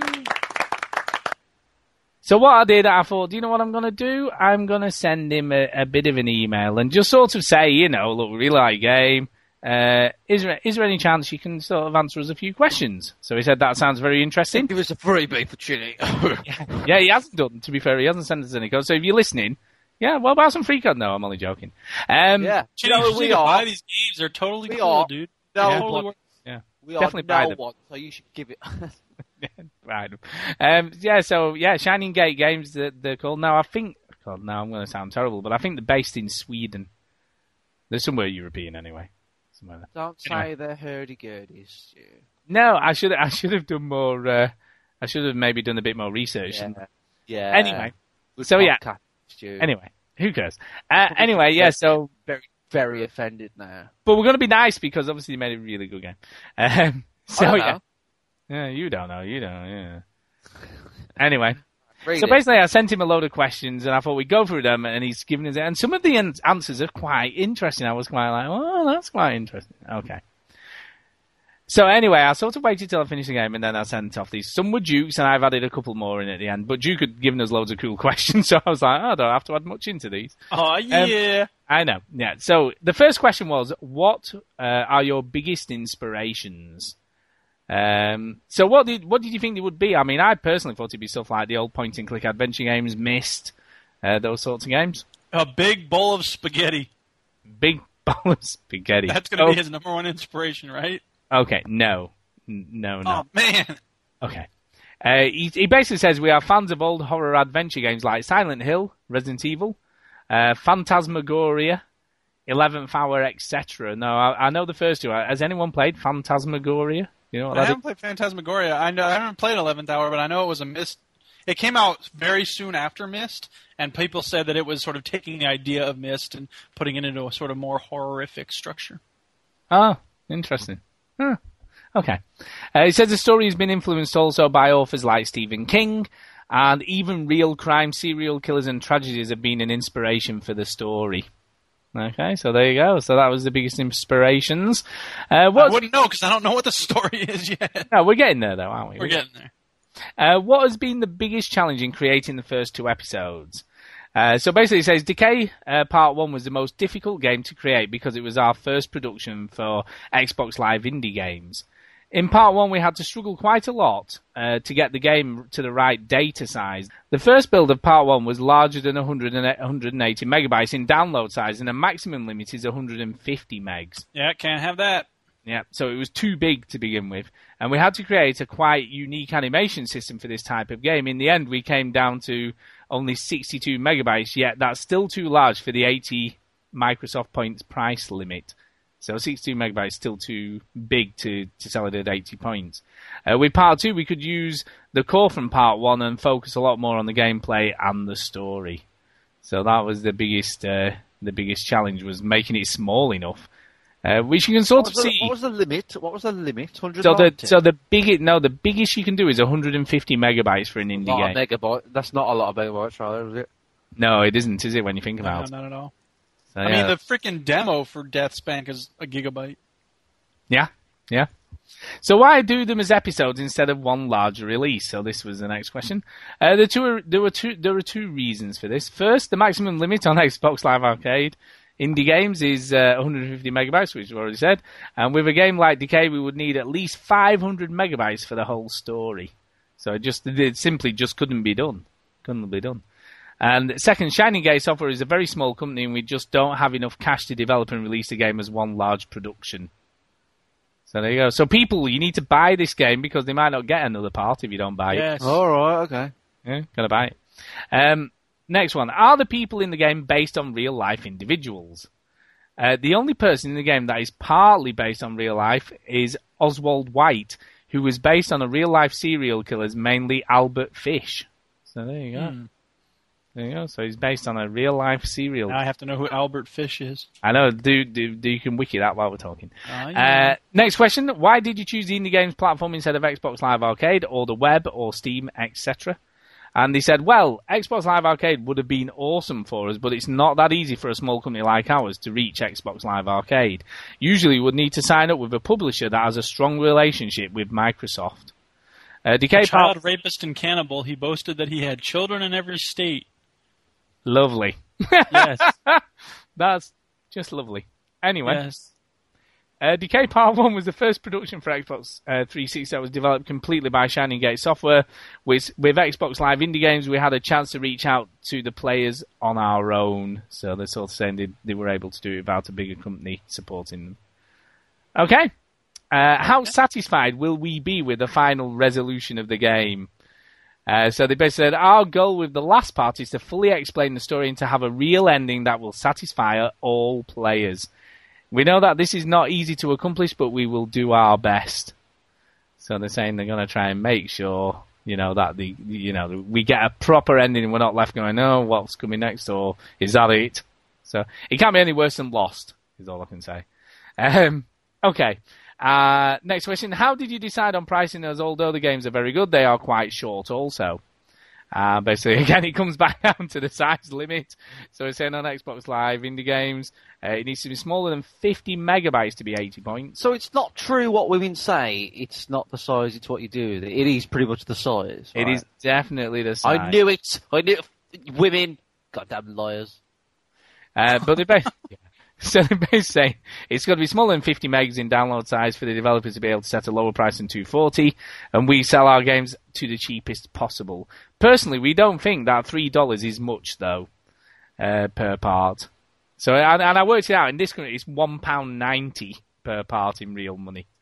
That's that's He how- once wrapped himself up in a carpet, explaining that he was following the instructions of John the Apostle. God, are you going back to the serial killer dude? He's not. No, this. I just want to make that Albert- clear. That's not the Decay developer. I know. He didn't do that. I don't That's remember. the serial killer. He didn't wrap himself in carpet. Albert Fish was a very weird person. there you go. Well, that's what the you know. Yeah, it makes sense, I suppose, because it's a very weird game. It is definitely weird.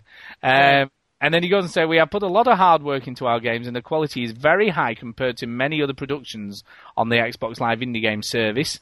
On top of that, the player will get a code to download the soundtrack from our website when the game is completed, which I got. So I've done that. Oh, that's cool. Did you not do that on the second part? You What? get a code. I didn't get no code. What are you Yes, talking about, you- code? If you go into the extras bit on the on the menu, I don't go get into code. extras. Except the Ricky Gervais series extras. That was funny. Anyway. Uh. I, uh, okay. Yeah. And then the next question: Will your next game be a point-and-click adventure game, or will it be a different genre? And he says our main goal is to finish Decay on Xbox Live Arcade indie games, so there will be at least one more Decay release. We have many. Better only be one more. What are you Well, listen, listen, One. listen. We have many possible game designs for future development, and none of them are point-and-click adventure games. And then my final question was, finally, how many parts to Decay will there be altogether? So I asked him this question, and he says three or four parts are planned. It depends on the player's interest and how much we can squeeze into part three. I have interest in the game, but I don't have interest in that story dragging on and on and on. No, I, I don't know. So there you go. So he, so thank you very much, Frederick. I think he's given us. Uh, Yes, thank you for responding to our email and being part of the Yeah. game. So it's really cool. So yeah, we like Decay. You should go and play it. Have a go. Yeah. If all right. It's just, just, it's just, just aimed at me. All right, I'll play it. Gee. Yeah, Yes, that's actually it. it. And anyone listening, it's play at least Yeah. play the demo, but it does drag you in. So once you do play the demo, you'll probably want to play the full game and find out what the hell's going on. So And that guy who sent us that email is a really cool guy. Later, X-rays revealed that he had at least 29 needles lodged in his pelvic region. He also hit himself repeatedly with a nail-studded paddle. look, I don't think that developer did that. What do you? No. Oh, maybe not. Oh no, you that back. You're on the. guy that. Oh no, Albert Fish. Yeah. Oh, Yeah. you're still on the serial killer dude. Right. The developer's listening and going, "Yeah, I did that, but How did they find out about that? Uh, we have got some more. Uh, we've got one for Duke to read out, but uh, we need to get our, our special guest on again. we, eh, course. unfortunately, yeah. Right, I- hang on, I'm gonna get a drink. Hang on. Just Yeah, gonna I'll get- wait. I'll, I'll get a drink while you're getting this guest on. Okay. All right? Okay. Yeah, well, yeah, yeah. Come on. Uh, so Should I go ahead and read the email, or do you want yeah, to get go. him on first? Yeah, you you read the email. Okay. dude. Go for it. All right, you. I'll read the email, and then you get the guy on. I will. I will. Don't worry. I'm getting him in. All right. Here, here's the email. Dear Mr. Molyneux, I've been trying to get a hold of you for some time. Since you are a frequent guest on the Veteran Gamers podcast, I thought this would reach you sooner. I had a few questions I hoped you could answer on the show. With the popularity of such games like Castle Crashers and Death Spank, we have learned that poop jokes are in fact funnier than fart jokes. This being the case, are poop jokes going to make their way into Fable 3 alongside fart jokes, or will they replace them altogether? Even though poop jokes are for are far superior to fart jokes, I do hope there is room for both. Moving on. It's a well known fact that Chinny is your personal bodyguard and best friend. Why is it neither of you have ever been seen together? Chinny has never been seen entering your home, but leaving on several occasions, wearing your clothes, and even driving your car. What's that all about? This is neither here nor there. The important thing is that Milo makes the store shelves in time for Kwanzaa. Your biggest disambiguated paramour, Ultraman Odin. So this, uh, are you there, Mr. Molyneux? Get away! No, I don't. Uh, what? Ah, go away! I'm on the podcast. Go! Ah, sorry, I was just talking to Milo. Uh, hello. Tell him to step on a snail. No, he's just shot himself. Uh, we're working on that. It's a bug. It's a bug in the game. It's not going to be on himself. Don't worry. Uh, what do you want? I'm So very uh, we've we've had a, an email and uh, we've got What's a an couple of email? questions. And yeah, I know you're not up with the latest technology. What's an email? Come on, I'm not joking. but basically, he wants to know. He wants to know. You know, are you going to include? Who wants to know? Uh, Who are you? Ultra, Ultraman Odin. Ultraman Odin Right. has sent this email. Who is he? he he I'm Peter listens. Molyneux. Who is he? he listens to the podcast. Um, oh, is that what I'm? Oh, right. Okay, but uh, okay, okay. He basically wants to know: Are you going to include poop jokes as well as fart jokes in Fable Three? Is is his Of course, yeah. I, uh, we're looking into it. You see, fart jokes are already in. They're in. They're a given. We love fart jokes. We're British. Oh, we all laugh at goodness. fart jokes. Um, pooping is different. The thing is, what I've been working on, which I think is magnificent, is trying to get poop jokes working with Kinect. So hopefully, if you drop a peanut on the floor, take a shit in front of Kinect, it will register on the game. That's what we're working on at the moment. A lot of problems. We're, we're, we're trying to get it in. So yes, pooing will be in Fable 3. So hopefully, it's not going to be farewell on your carpet, but it will be in Fable 3. And you know, and your dog can now poo, and you can pick up the poo and throw it at other women. Who- and if the woman's into that, if the woman likes being, you know, poo being thrown at her, it, which in Britain is quite common, I, I assure you. Uh, yes, then you can marry the woman who you just threw shit at. So lovely. yes, we're trying to we're trying to get poo in uh, Fable 3. Yes. Uh, can I can I Yes, ask? we'll, we'll there take be, poo very very seriously. will, even though will, very will there be any co-op pooing? Is is is a question.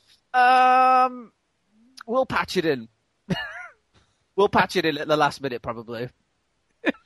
Team poo match on a I co- know.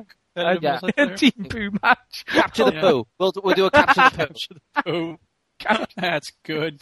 Oh my god! Uh, All and- then the second second part of his email, he Oh, said, "Yeah, it's a well-known fact that Chinny is your personal bodyguard and best friend. Why Mm. is neither of you have been ever seen together? Chinny has been seen entering your home, but leaving on several occasions wearing your clothes and even driving your car. What's that all about?" Well, I didn't know that he has been into my home, so that that leads me to think that maybe he, he's been seeing my wife. I don't. I uh. I don't know. I maybe uh, I, I should talk to my my wife about that. But the reason why um. The reason why I, me and Chinny are never seen in the same room is because I'm far better looking than him, and he gets incredibly jealous because I'm Peter Molyneux, and people come up to me and say, "You're Peter Molyneux," and I go, "I know, I know, I'm Peter Molyneux," and people go, "Who is that person?" And I say, "He's Chinny. He's from the veterangamers.co.uk, and uh, people don't know who he is, and I'm Peter Molyneux." So he gets very embarrassed, and I'm very, I'm Peter Molyneux. You see. Uh, we need to let you go on that. I think. Um, yeah. Uh, anyway, thanks. Uh, Yes, thanks thank for you very much. Mr. Yeah. Molyneux. It's Yeah, good to talk kind, to you. yeah. Yeah, no problem. No, I, I, I, no problem. I'm, I'm always here. In fact, I never move. I just sit here waiting for you to call. So thank you. Um, Okay, is Chinny not Goodbye. around? Where's Chi- Where's Chinny? I don't know. We don't know where he is. We have to move on. We got other Oh, emails, and this okay. call's going on a long time. I'm just going to cut him off. I'll just cut him off. Yes. All right, do it. There you go. We got rid of him. No problems. Phew. God, that's over. Has, has Chinny got that glass of water yet? Where is he? I don't know. don't we have other emails we need to read? Uh, yeah, we've got another one off Richard Primrose. Are you back yet, Chinny? By the way, are you here? Here? Hello? No? I guess not. No, he still must be getting his water. Okay, here we go. Greetings, men of vet gamers. Who'd think you'd Greetings. take? I know. Who'd have think you'd have taken time All off? right, back. Did I miss him? Where's he gone? You missed him. Yeah, you missed. Oh, Totally bloody missed hell! He's so good looking. Yeah. Yeah, yeah. He's a stunner. yeah, yeah. All right, next email. Yeah, sorry, I'll start that again because yeah, Chinny just interrupted. Here we go. Uh, greetings, men of vet gamers. Who'd think you'd have time to take off from looking after sick gerbils? Oh, What? I don't know. Who knows? Uh, Yeah, it's, it's Rick's. It's Rick. it's- What yeah, what is? do you But that must be a reference to something. I don't know. That's Dunno. uh, that's Skulldugger, right? Yeah, Skulldugger. So Richard Primrose. okay. Yeah, that's Primrose. definitely his name. Yeah. he's a weird Anyway. guy. He likes parsnips. He does like parsnips. Uh, just been listening to last week's show and heard Stu deliberating over Mario Galaxy 2. Hopefully, I can help you come to a decision on the purchase of this fine game. I too had Mario Galaxy. I played it for 20 minutes and then let the kids take over. The only time I went back to it was to defeat a boss, and shortly after the kids left it as well. The sequel is totally different beast of a game, and it all boils down to this. Uh, the pacing is miles better, better than Super Mario Bros. 2 as well. Uh, the difficulty is set on a steady incline that sucks you in nicely, along with a much more logical and forgiving save system. Secondly, the inventiveness with which the 3D puzzles in this game have been crafted is truly unique. And I'd say it's given me a newfound respect for this platform and made me realise it's not always down to the fastest processor and the slickest graphics.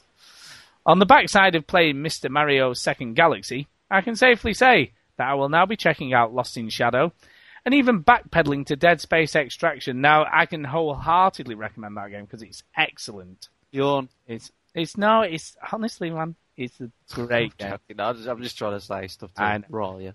Oh, yeah. On a deeper level, it's also made me accept that there is definitely a place for motion control based games that just don't cater for the casual market. Yes, this game is marketed to the casual gaming public, but it has more than enough to keep a seasoned gamer happy.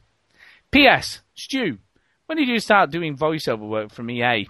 Your work as a fisherman who lost his tackle box in DeathSpank was comedy genius. Uh, tell Chinny to shout out the overseas connection, as I know he sees us as an embarrassing relative that comes round for tea.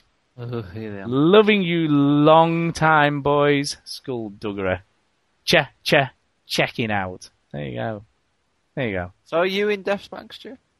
Apparently so. Yes, he there is a there is a man who loses his tackle box, and yes, he has a very broad accent. It's fair to say.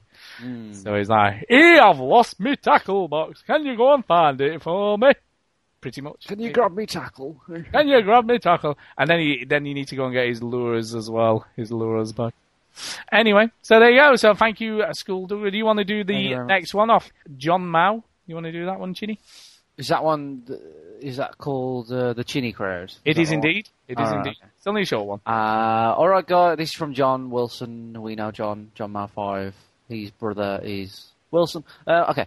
All right, guys. This is not game related, and I felt sorry for you with no emails last week. Ha ha. Uh, my girlfriend and I loved the IT crowd since its release. Graham Linehan is a genius. I was wondering how you, Chinny, came about getting yourself onto the show, and where was it filmed? Uh, for listeners who don't watch the IT crowd, watch it. It is really good. P.S. Moss is a legend, and he puts a little link to one of Moss's best moments, which is where he um, he uh, snaps out of a kind of like weird, uh, cal- not calmer, but he's, he's he's in a weird state and he snaps out of it. So we should put that link on the show notes when we post the post the Okay. uh, yeah, I can do that. post the show. So if you want to find out what he's talking about, just go to veterangamers.co.uk. It's a great site. People hang out there. It's brilliant.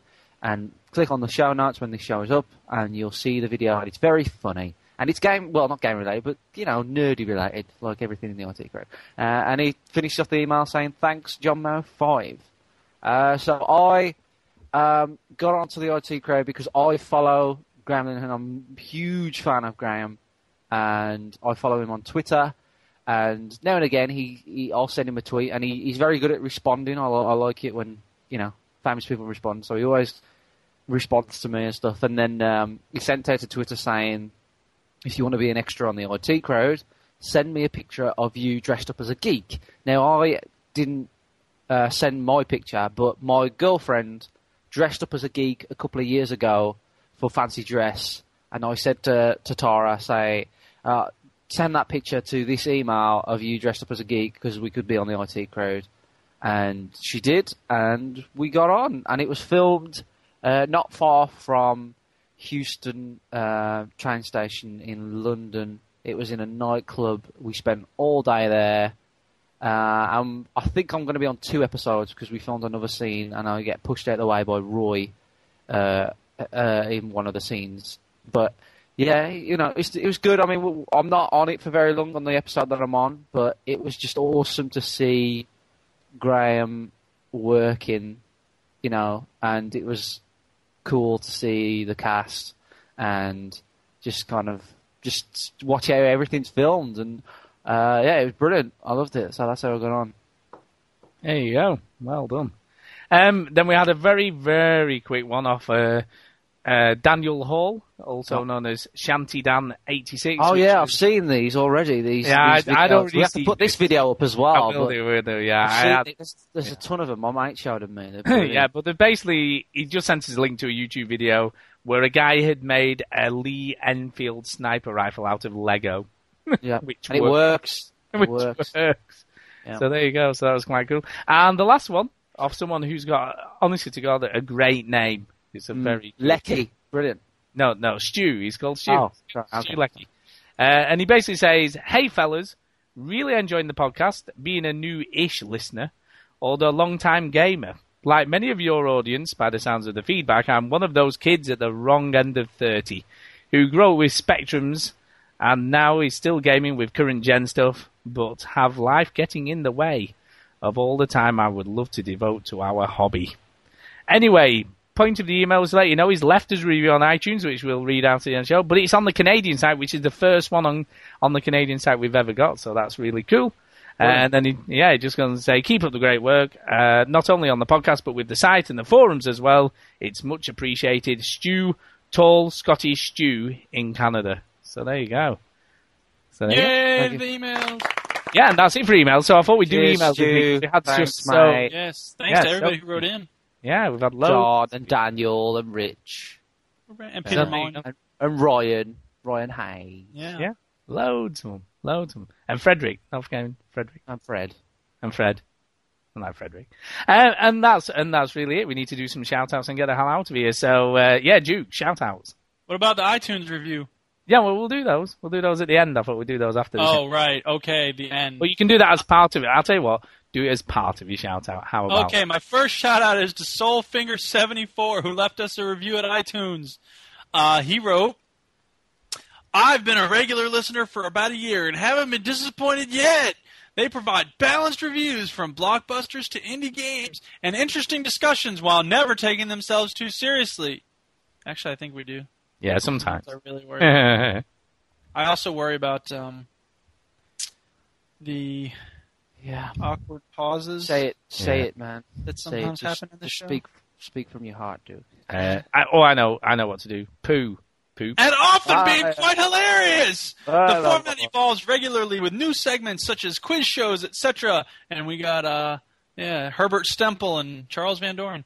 Always worth a listen. They're also building a great little online community over at www.veterangamers.co.uk. So he's giving us a plug for our forums and everything over there. Cheers to him. And on those forums, he posted an awesome video that is called "Look Around You Maths." Did y'all oh God, that? yes, I watched some Oh, of it was it. Was beautiful. I totally thought it was some like old '70s thing at first, and then it suddenly became surreal and Monty Python esque, and it was really excellent. Apparently, there's a lot of other look around you videos too, but that one was awesome. So, cheers to him for the review. I saw the the look around you video games. Did you see that one? No, I haven't seen that yet. there was one for I video games. Yeah. Uh. Um, my next shout out is to Bongo the Sane because he appreciates Quantum of Solace. He sent me a note that said, "Yeah, I wouldn't have bought this game if it weren't for you always talking about how awesome it is, and I love it." So yeah, he's got good taste. Cheers to him. And uh, speaking of people introducing people to cool stuff, I have to give a shout out to Stu for introducing me to Apollo 440, the music group, because they're really cool.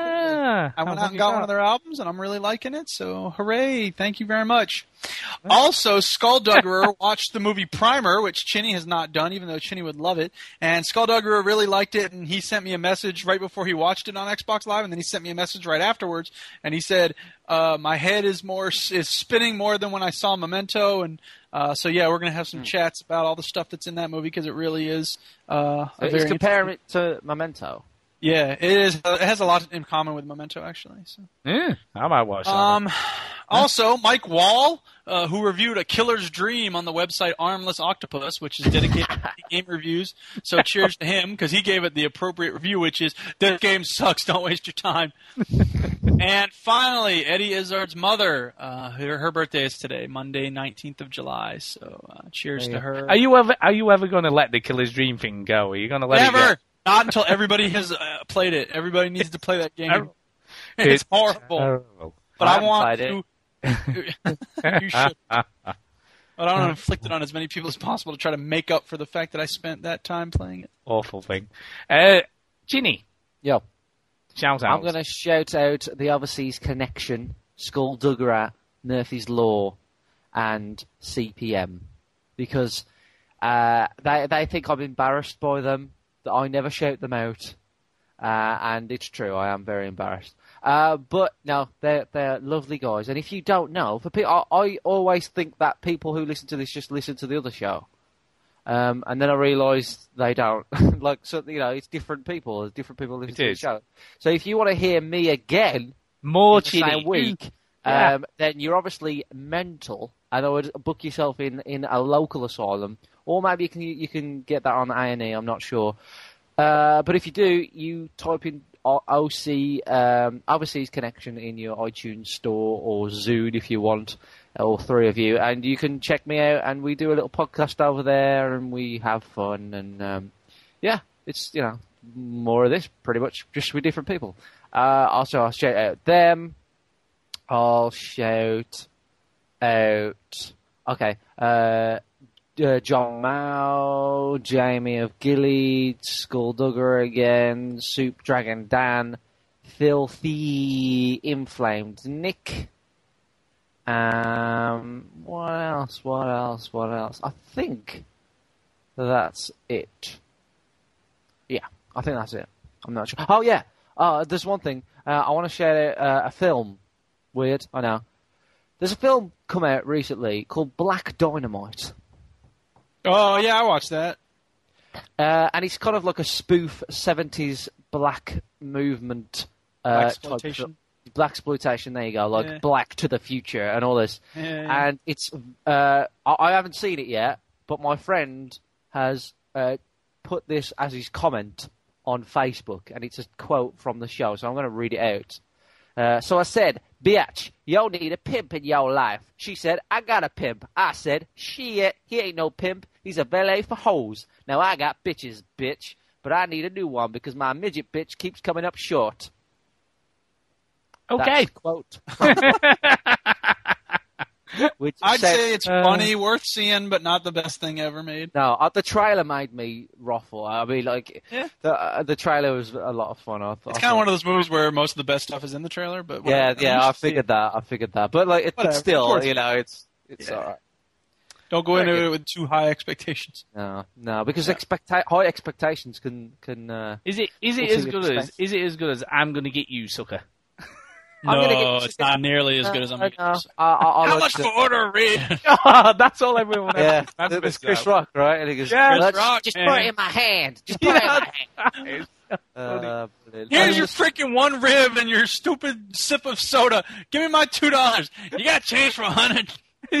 I, was, I, I, I like the uh, stuntman joke in that because like they use. Uh, Is it like it's a it's a black woman and they use a white guy, or is it the other way around? That's right. Yeah, it does a flips down the aisle. it's something like that. Anyway, it's Just something ridiculous. And Yeah, um, it's white guy a uh. Family Guy stole it. I think. Well, they didn't steal it, but they did the same joke. And Uh. also, Big Train, that fantastic sitcom that's written by Graham, and also did a similar. There were more misses than hits, but it was quite funny in places. Yeah, That's an old film.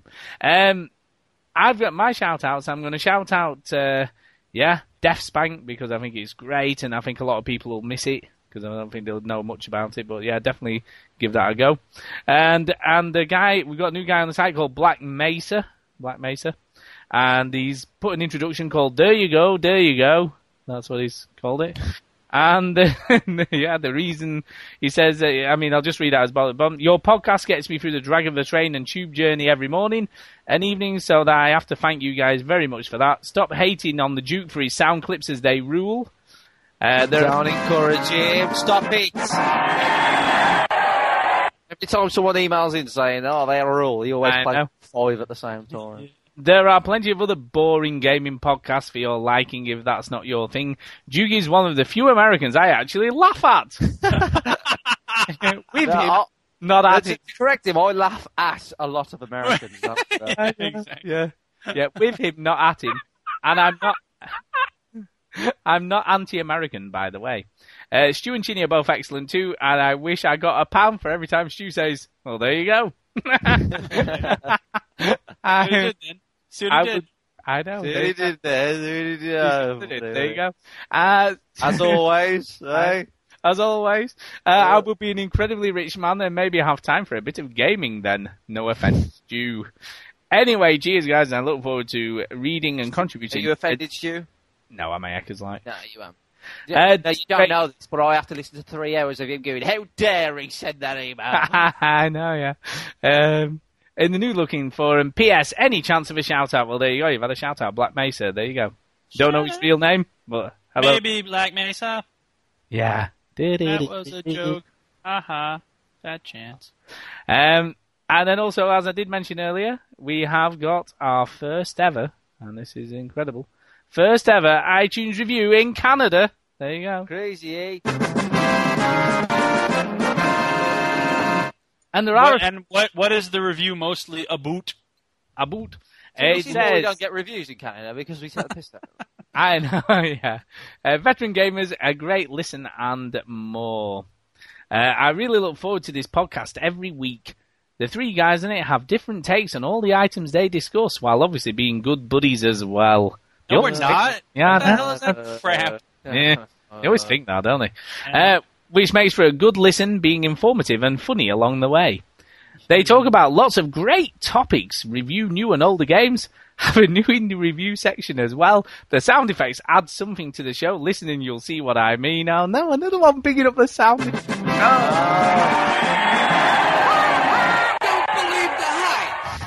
Oh, so, oh my god, we got three clips combined there. Yeah.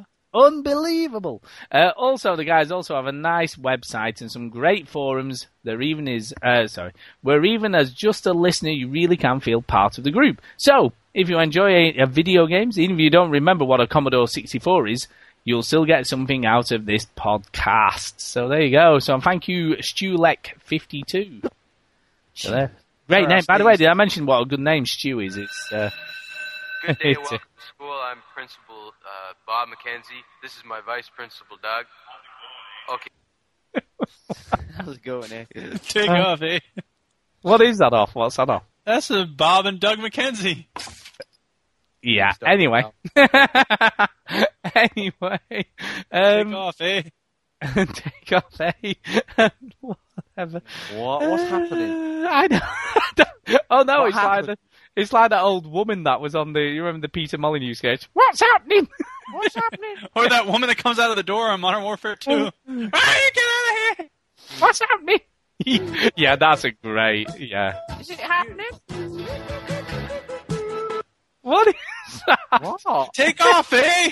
He'll know what it is. The Canadian dude will know and he'll appreciate it. Yeah, we don't Take know. off to the great white north. They had Geddy Lee from Rush. You Yeah. Anyway, Canadians like Rush, do you? you know those awkward silences. Uh, They like Rush and Conan O'Brien And I just thought they liked pirating games and downloading stuff illegally all the time, and maple syrup and maple syrup and, and their floppy little heads and Mounties and stuff. and Terrence and Philip. Yeah, Terrence and Philip. There you go. They're Canadian. Yeah, we know nothing about Canada, do we? anyway, I read Kate Beaton. I know a few things about Canada. yeah. Anyway, Yes. Uh, yes. Anyway, um, And I think that's about it, really. I've not missed anything, have we? We've done reviews. No, we've gone for seven hours. We've done seven hours of recording. Yes. Yeah, that's it. So um, on that note, we need to get the hell out of here as always. So uh, yeah, uh, there you go. There you go, as always. There you go. There, There you you go. go. There you go. See what I did there. There you go. There you go. always. There you go. Jab a fool, as always. There you go.